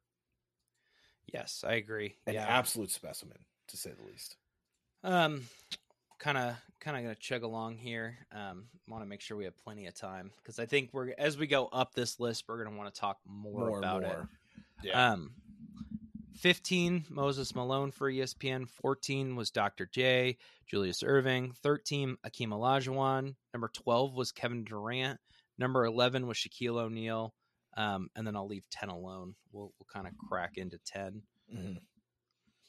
I think another thing quickly before we get actually no, I'll save it because we're going to talk about him in the next spot as well. Okay. So, so 15 for me was Moses Malone, 14 was Oscar Robertson, 13 was Hakeem Olajuwon, 12 was Kevin Durant, 11 was Bill Russell. Uh, 15 for me was Olajuwon. 12 was Julius Erving. 13, Tim Duncan. 12, Kevin Durant. And 11, Oscar Robinson. Who do you want? Who did you want to talk about? No, you you had one lined up. You had one in the chamber that I feel like you wanted to talk about. Well, So, I had uh, I definitely have one in the chamber next time around. I think uh, okay. the one here that sticks out, obviously Kevin Durant both falling at 12 on our list. hmm falls picture perfect at 12 on all three lists actually um again you cannot tell the story of the nba without talking about kevin durant it's not possible um I- A seven-one wing player that shoots and scores like Kevin Durant. Uh, as eff- efficiently and and at the volume that kevin durant does yeah, I think the biggest things that'll hold him back are going to be injuries and then the teams that he's played on. Um, yeah because when you have a Kevin Durant, it's hard to feel like you haven't underperformed if you're not competing for finals every year. And boy, there's been some good teams that he's played on that you look at back at and you go, man, they couldn't win it all. You know what I mean? They they didn't they didn't even Yeah. make it to the finals. So that that'll be the Kevin Durant might go down as one of those careers of what ifs. You know what I mean? That you look and he'll at. he'll always go down in the top five of when it comes to the most talented players of all time everyone will always give him his respect when it comes to that Yeah. There's there's no debate when it comes to when you stack everybody up and just look what they can do on a basketball court. Kevin Durant is tough to beat. Yes, I I agree. Um, we'll we'll talk about. Ah, no, we'll we'll save that one for the next round. Uh, we both have Olajuwon in this spot. We both have um, Oscar Robinson in this spot. I think that's this is right where they belong. Um, big, impactful players for their time. Um, you know, they did a lot of things special, but they just weren't either didn't play in a great era of basketball um, you know, weren't like in Olajuwon's case wasn't a dynamic enough scorer. Um, Dr. J played in arguably like one of the worst errors of basketball that, Yeah. that can exist. And I think ultimately that's what hurts him. I think he's a better player than he's given credit for. Um, but yeah, that's I think those three guys kind of fit in nicely to where they are. Yeah, Olajuwon. I love Hakeem Olajuwon, Arguably one of my favorite players of all time. Um, I think is is obviously the king of the footwork when it comes to being down low, the dream shake, and again another guy that is when it defensively is one of the best defensive players of all time. Um, averaged three blocks over his career. 22 points, 11 boards. Uh, and I don't think anybody's really probably going to touch his record for blocks in a career uh, when it's all said and done. At least not anybody that I can see now. Um, just an an absolute specimen. Um, obviously, being drafted the same year and his t- entire career falling underneath the reign of Michael Jordan, obviously is going to hurt him in the long run. And his only two rings coming in the two years that MJ played basketball or played baseball, but I I I love Hakeem Olajuwon. Is one of my favorite players of all time to sit back and watch and just marvel at what he could do underneath the post, in the post, on both sides of the basketball yeah. for his entire career. I agree. Um, let's jump into let's do 10 through 5 and this is where we're going to talk about more and more players and and, and get into more of the lengths um, yeah and I will go back and I'll we'll talk about some of ESPN's misses because I feel like there's some big misses on here. Yeah, we're about um, to hit one of them right here for yes. sure. Number 10, they had Kobe Bryant. Number 9, Oscar Robinson. Number 8, Tim Duncan. Number 7, Larry Bird. And number 6, Bill Russell. Um, my 10 was Shaquille O'Neal. 9 was Tim Duncan. 8 was Steph Curry. Larry Bird at 7. And Magic Johnson at 6 and I had Larry Bird at 10, Shaq at 9, Steph Curry at 8, Magic Johnson at 7 and Bill Russell at 6. Um, I want to start out with Bill Russell being outside your top 10. Yeah. Um, I've I've never been a huge fan of Bill Russell. Um, he he did scrape out of my top 10. It has more to do honestly with the guys that he's stacking up against. Mm-hmm. Um, when I look at Shaq, Tim Duncan, and Steph Curry, I'm like, I can't conceivably, even with the 11 titles, averaging 22 rebounds, is probably the second or third best rebounder of all time, one of the best defensive players of all time. I when I look at the era that he played in, and the volume of scoring has never hurt me. You're a post player, like a lot of you know, just I'm not expecting you average 35 a game or even 27 a game. But the the field goal percentage has always bothered me when it comes to Bill Russell, and I understand that he's more of a defensive guy, and I don't look at Patrick Beverley and Draymond Green and wonder where the offense is. But for a guy that was uh, at six nine, and during his entire career that he played, there was three other players that were six eight or taller. Obviously, Wilt being one of them. His career field goal percentage is like thirty eight percent, which is mm-hmm. ridiculously low to me. And again, that probably comes down to to the era that he played in, the way that basketball was played. But Bill Russell has always been a guy that, um, it, it's a hard. It's so hard to look at his career and compare it to everybody else's. Him and I Wilt agree. are two of the guys that are really, really hard to compare. And the reason that Wilt falls so high on everybody's list is the absolute statistical machine. NBA record books do not exist without Wilt Chamberlain's name. And Bill I Russell's agree. definitely in there a decent bit, but Wilt's a, a different animal statistically. I think the thing that pushes Bill Russell in my top 10 for me and just outside that top five is you can't ask much more from him from a winning standpoint and, and, and what he did. He knew what he did well, did it really well, and they won a lot, right? Like, yeah, it was, it, it was, wasn't, I mean, you have two of the top 10 players of all time playing in a single era, and Bill Russell was able to win uh, 11 titles. Like that's just crazy. And to coach some of those games, like, you know, just the all around like legend that Bill Russell is. It, I, I get the field goal percentage. I wish he scored more too, but outside of that, there's not much more you could could really ask him to do, and that's why he's six for me. Uh, that's why he has to be in the top ten, in my opinion. Um, but yeah, I think I think Bill Russell. It'll be tough because he's from a, you know his, his, he always lives in Wilt Chamberlain's shadow, and that's to be expected to a certain degree. But yeah, that's uh it's tough for me to to look past that. Um, another player you had Tim Duncan at nine. I had him all the way up at thirteen. Um, mm-hmm. For me, the thing I struggle with is there, there's a couple factors when it comes to Tim Duncan that that I struggle with. Is one, he was never the best big in his era. Um, I mean, Shaquille O'Neal was probably always better than than Tim Duncan, right? And the other problem I'm going to have with Tim Duncan is he is so closely tied to Gregg Popovich, one of the top five coaches of all time. if not um, top two. Top two, right? Like, yeah, he's up there. You know what I mean? Gregg Popovich is one of the best coaches to ever coach basketball.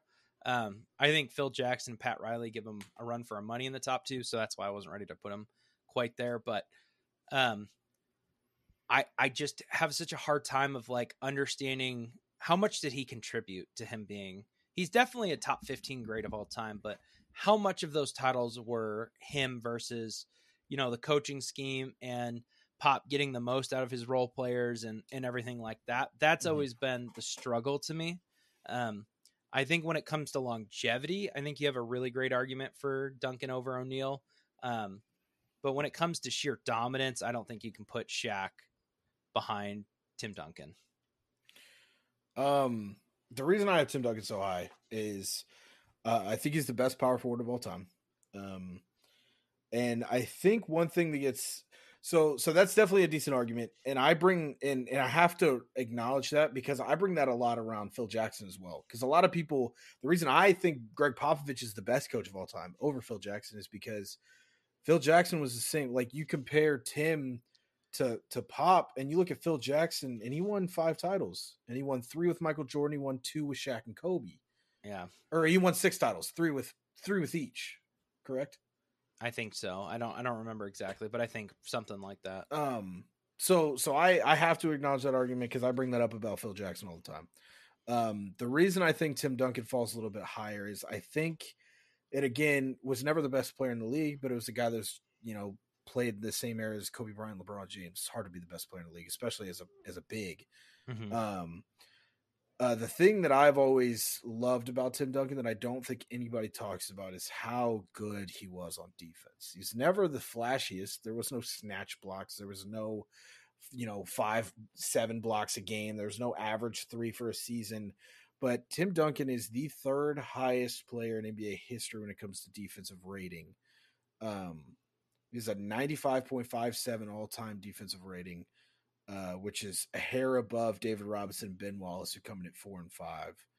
Um, Tim Duncan was the master of doing everything that doesn't happen on a stat sheet defensively. Just always in the right spot, always contesting, affecting shots, and I mean that's was, what his nickname was the big fundamental for a reason. He did. I feel like a lot of people just look at the offense. They look at the the off the glass, the hook shots, and I'm like, he was. That was defensively too. He was always in the right spot you know how the meme right now of Steph Curry is like, look at what Steph Curry's doing to basketball, and it's all these guys just shooting these like wild shots and everything like that. Yeah. Like when I was a kid, I was definitely trying to like be like Tim Duncan and hit bank shots and stuff. Oh like yeah, that. I'm taking like, post fades, all of it. Yeah, like there there was definitely he definitely had an influence on basketball that I think is somewhat underspoken. I just it's it's tough, right? Once you get this nitpicky, it's really really tough to like sit here and go, "Yep, this is the right answer here." You know what I mean? Yeah. Um, there's there's when it comes to this top ten, there's an argument for everybody. There's a reason these all these guys are here, and the the top twos I feel like is set in stone, but three to three to ten, you're like you can make an argument. Even three honestly. to like twelve, I think you're like, man, a lot of people could slide in. I would agree. Here. Yeah, hundred percent. Uh Steph Curry falls at eight on both of our lists. I think mm-hmm. we can both agree that 16 is absolutely effing absurd of ESPN. Yeah, I don't um, know. I don't know what who wrote that and who thought that was remotely true at all time. And, and I can get with it to a certain degree. Like if you want to, you're like, oh, Steph Curry's all the way back at 16. If if you can argue with that and get away with it, there's no way in hell that Giannis is all the way at 18. Right. If Giannis is at 18, Steph's top 10. Yeah, I if Steph 16, Giannis is like 40. I think Steph has an argument to be on the Mount Rushmore of because he quite literally changed the way basketball was played. Right. When it comes to most influential, he is on the Mount Rushmore, no doubt, in my opinion. No, because no doubt. Because people talk about this all the time, and I I think I still think it's a really good point, and it's worth mentioning. Is you look at the way Shaq played basketball, and I can't go do that in my. Not every kid growing up is going to go, "Oh, I can go do that," or no. the way LeBron or LeBron James is quite mm-hmm. literally a tight end that plays basketball dominantly. You know what I mean? Yeah. Michael Jordan is this freak athlete. Giannis is this freak athlete. Anyone can watch Steph Curry and go, "Okay, I can go do that." Yeah. You know what I'm saying? Like, an undersized guard who shoots extremely well. You know what I mean? Knows how to hit all the physical doesn't st- anything anytime you're you even if it's a skill can branch past what physical limits you automatically because you can reach more people that way Yeah, there's no there's no limit physically to what you can do and that's always when it comes to sports that's the number one thing that stops people yeah, yeah. I think I think he, he has a, a undervalued place in history, and I think who knows they could go on and win the title this year and, and win a couple more before he retires, and he very well sneaks into my top five very quickly doing that. But yeah and people always bring up that he's never won a finals mvp and they don't feel like he's ever that he wasn't the best team the best player on his team the two years obviously he was the first year but the two other titles that they won with kevin durant and first of all andre Iguodala had no business ever ever for any second ever in that finals or since should have been the finals mvp they gave it to him because he was some type of lebron stopper LeBron averaged 34, 9, and 9 in that finals series. So I don't know where that narrative ever came from. right, And second of all, Kevin Durant may be a better one on one basketball player, and maybe a better player than Stephen Curry. In all the, all the storylines that were happening, because they were banged up here and there through those three years that he was there and the two titles they won, that Kevin Durant went on the Warriors when Stephen Curry was out. There was a point I remember reading this stat where like they were like 15 and 15 when Steph was out and KD was the sole superstar with Clay and Draymond were playing. When Steph played and Kevin Durant was out, they were still like 21 and 3. So yeah. his impact on that team has always been greater than anybody else's around him. So I've never bought into either of those narratives that a lot of people immediately bring up to try to knock him back on the list. and I think I think he fits that team so well. Like, yeah, Yeah. Steph Curry was built for him. Exactly. his Steph team. the way they were able to pass, dribble, his court vision, everything like that just fits well. Steph Curry is not beating a lot of these people one on one. Um, and this this is this is not the one on one list for sure. Not at all. Um, because yeah, Steph Curry would know where beer. He probably wouldn't even be in the top ten or top twenty when it comes to that. I think impact on game has to matter. I think, um, you know, the role he's played and everything like that. And who knows? Yeah, he very well he he was definitely it was definitely his team that first championship.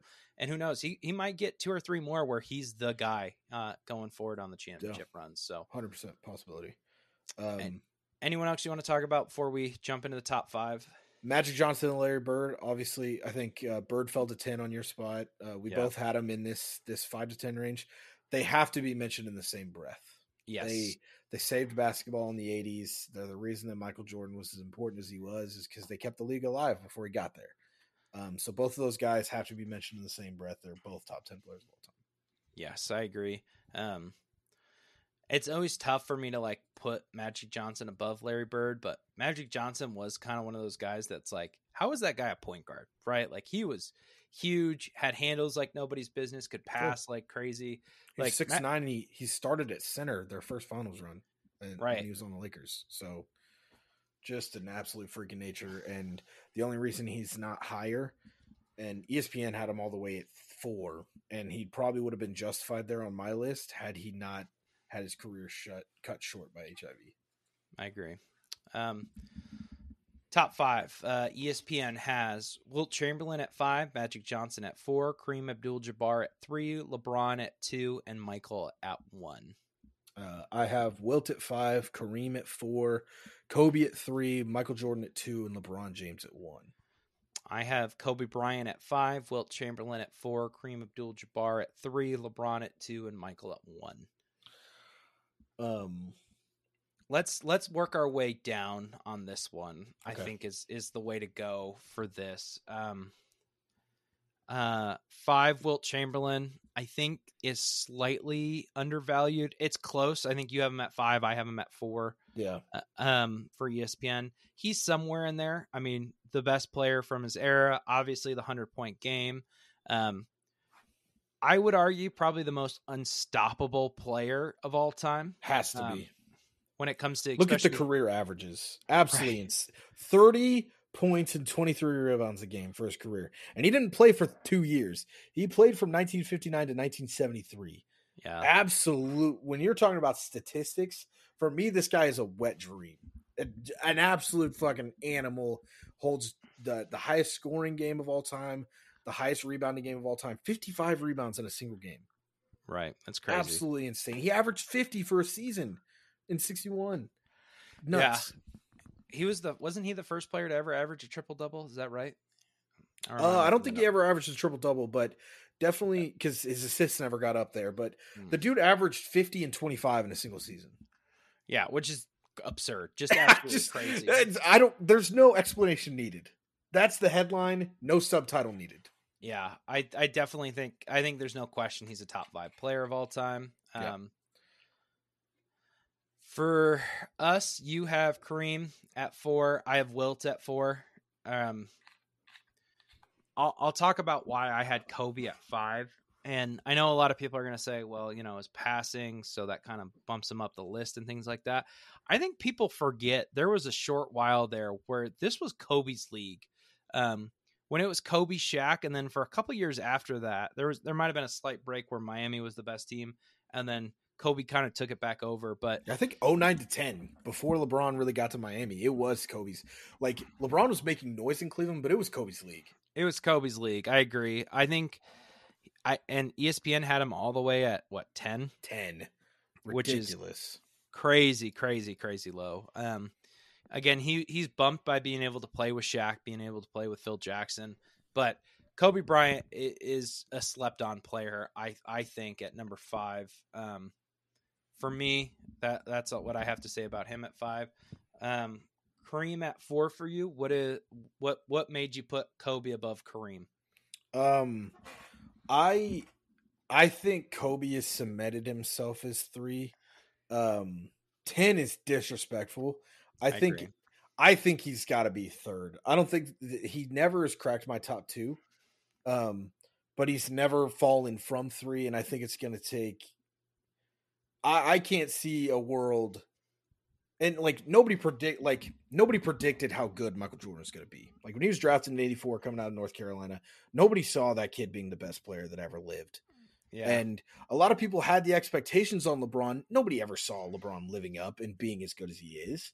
True. LeBron is the only person in athletic in sports history that was heralded as he is supposed to be the greatest player of all time and got not only achieved or overachieved, got anywhere close to it. Anytime we've labeled that tag on somebody coming out of high school or college, they've failed. They may have had a good career, but no one has ever even gotten close to what LeBron has been able to do. And Kobe was the same way. And the thing with Kobe is the it was the mindset. There is the reason these top three are the way that they are, or the way that the the three is cemented. Why Kobe has to be three is there is a certain mindset and a thing, just that the aura that these three players have heralded mm-hmm. from fans, coaches, and other players alike. There is just a, a level of greatness and fear that you have to go onto the court knowing because those one of those three guys was going to step a- across from you. And Kareem was great, and I love that. I think everybody agrees that like Kareem is up here, but Kareem is always above Wilt. I I, I agree with that. All 3 mm-hmm. lists show that. Kareem's longevity and the way he was able to score is absolutely insane. And when you take the the aura and I, there's just like everybody talks about Michael in a certain way, everybody talks about LeBron in a certain way, and to me, Kobe eclipsed into that category as well. So that's why this three has to be set the way it is, and then the list kind of starts for me. The list starts at four out to twenty five. The three doesn't change. The order of the three can change, but the three to me is always the same. I, I'm going to disagree with you. I think three through 24 is highly up for debate. I don't. I don't. I'm all. I'll never get super frustrated with that as mm-hmm. long as your two are the same. The top two has to be the top two. I, I think the me, top Kobe, two are Kobe are can't fall out of the top five. I I, I I think so. I agree with that. I think I think part of it is recency bias for us is like we didn't get to watch Wilt, Kareem, Bill Russell. Bill you know Russell, what I mean? Yeah. Yeah. We we didn't get to watch a majority of these players. Kobe is kind of our childhood, you know, come up player. Um, and and we didn't get to watch Michael Jordan really either.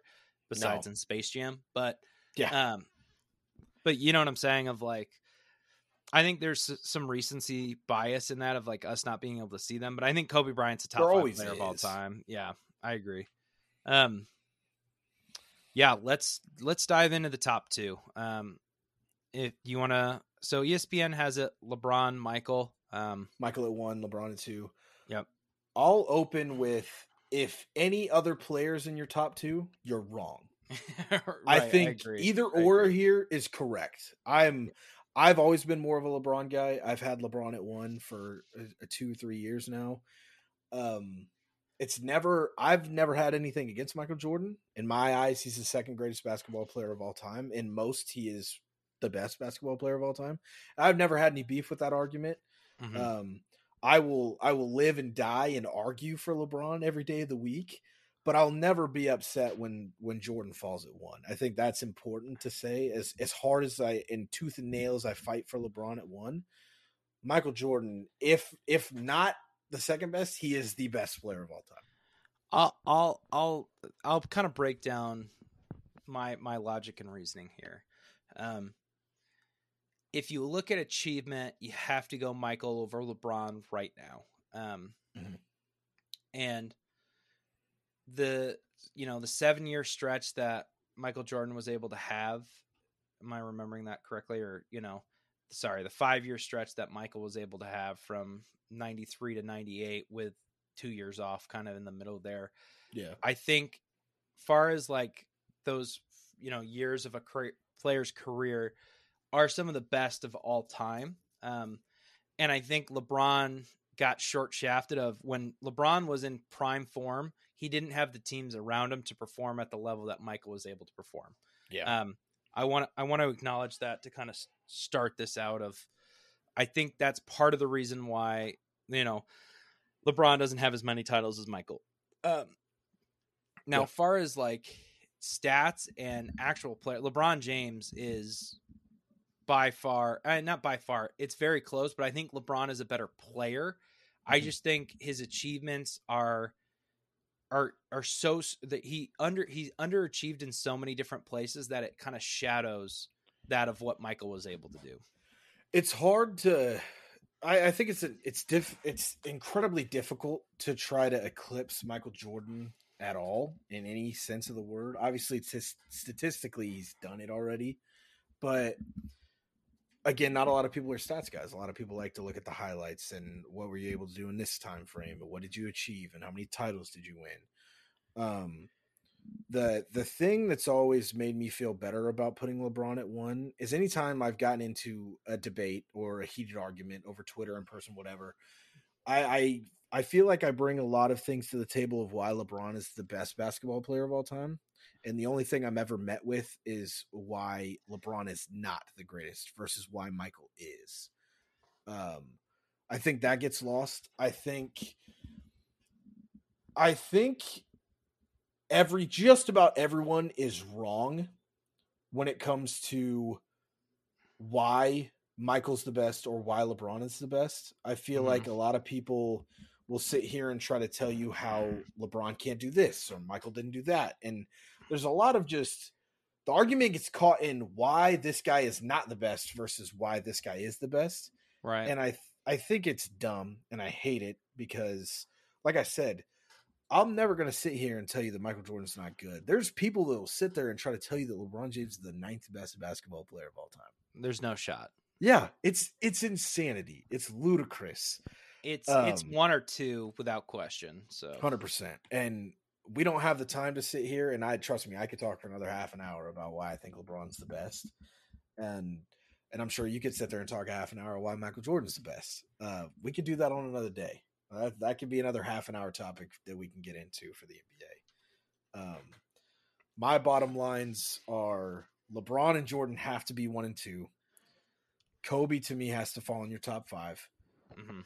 Stephen Curry has to be in your top ten, in my opinion, at this point. yeah, Um, and Dwight Howard should have made the list overall. That, that Right. is to me that was the biggest miss for the 75 as a general by the NBA. yeah. Uh, the one the one thing I do want to say is I think Michael Jordan for had the most dominant four or five year stretch we've ever seen a player have. Mhm. Um, and I think that is the hardest thing to overcome is Jordan at his peak was literally unstoppable. No team was able to beat them. And I, you know, a lot of what ifs if he never retired in there or, or everything like that. Whereas Yeah. I just don't think LeBron has that string of years where we can look at it and go, he was literally unstoppable. And I think that that to me is kind of what like if the final reason of what separates Jordan up to one was for four like you know Shaquille O'Neal had periods where there was nobody who could stop Shaq. The right? four Like, years in LA, he was the most dominant center that's ever played the game that we've been able to watch outside of Wilt, obviously. right. Um. So and I I think that's true for Michael too. Of like of all time, I think he had the most dominant stretch there. Um. And was able to do things that nobody else could do. And I, I just don't think LeBron ever strung it all together at once enough for long enough. You know what I'm saying? Yeah, Where I think he had the potential to do that with the Miami team.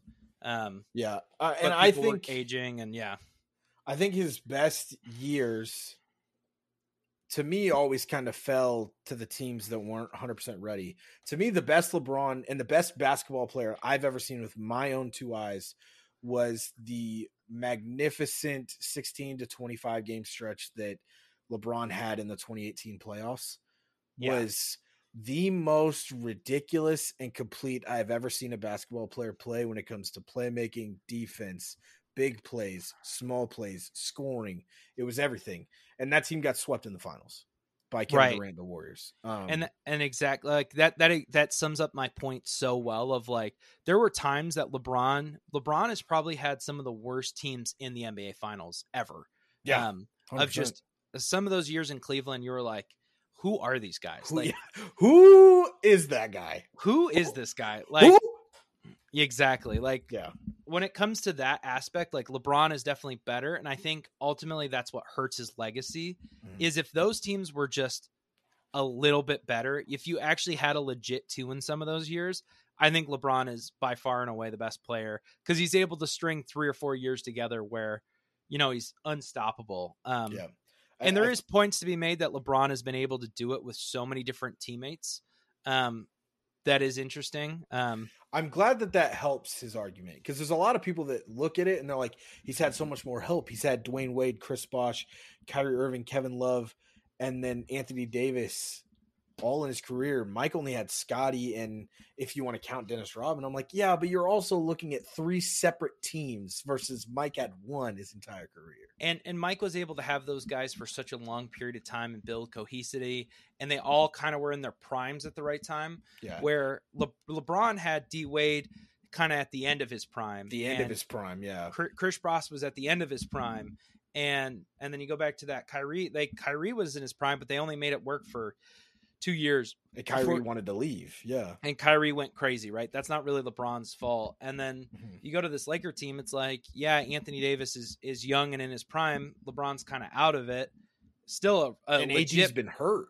and AD's hurt all the time. So it's part of it is like it's crazy to say, but like your cast around you matters where it comes to where you rank all time as a basketball player. It, it literally does. Like it's still a team sport and achievement matters. And LeBron has been hurt more by his teammates than Michael probably ever was.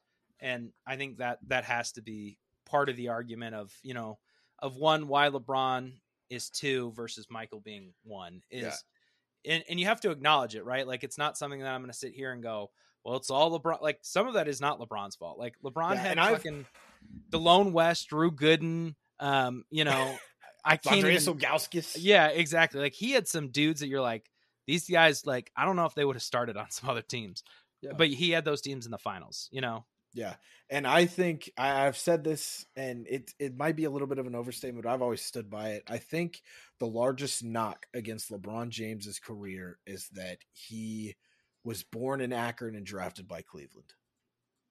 I Because he probably, if if that kid was from L.A. or Miami or New York, there is no Mhm. way in hell he would have signed a second. There's no way he would have re-upped after his rookie contract was over in Cleveland and I- played another three years there before he left for Miami. He would have been out after the first time, would have got through the growing pains, and I think he'd probably have two more titles to show for it. I'm going to sit here and say if he became a New York Knick, his career probably would have been worse off. Like he probably would have been taking worse teams to the NBA finals if he were a Knick than he was in Cleveland. I don't know. I feel like at least with New York and LeBron, they would have been able to draw someone in. Where obviously, I don't know how LeBron wasn't able to draw any talent to Cleveland. It makes no sense. I mean. I wouldn't want to live in Cleveland. I wouldn't either, but damn it, I would have played with LeBron James any day of the week. so All right. we've already been talking for probably way too long at this point. So yeah, we have, but it is what it is. It's basketball, so uh, we will have the goat debate at some point. I'm not going to say near future. I'm not going to put a timestamp on it because that's something that you have to be prepared for. And with our schedules, I'm not going to put a timestamp on us being prepared for anything. So uh, hopefully that happens at some point uh, in the future. But that's going to do it for episode 22. Um, obviously, NFL offseason is well in swing after this week. Um, we've got some obviously free agency will start up here soon, and we're gonna have a lot to talk about there. And the NBA stuff will keep coming. So, anything you want to add before we get out of here? Uh, no, I mean, just be prepared. We're gonna keep talking about football, keep talking about basketball. It's obviously going to be a little bit more basketball focused going forward, but we can't control if the NFL is going to just slap four juicy burgers on the table for us. We're yeah, I can't. I can't help Aaron Rodgers staying put and Russell Wilson getting traded and Carson Wentz getting traded and Jimmy Garoppolo is probably going to get dealt and the Colts have got to find a quarterback and Lamar's got to sign his extension and Kyler Murray's going to delete his Instagram again and uh, we can't control any of this. So It's going to happen.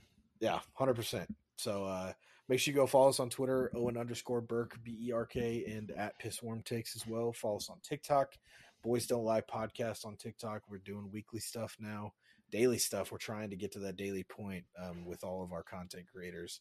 So um, make sure you go follow us on all of our socials. Other than that, we'll see you guys next week for episode twenty three. Stay safe, stay healthy, and we'll see you guys then.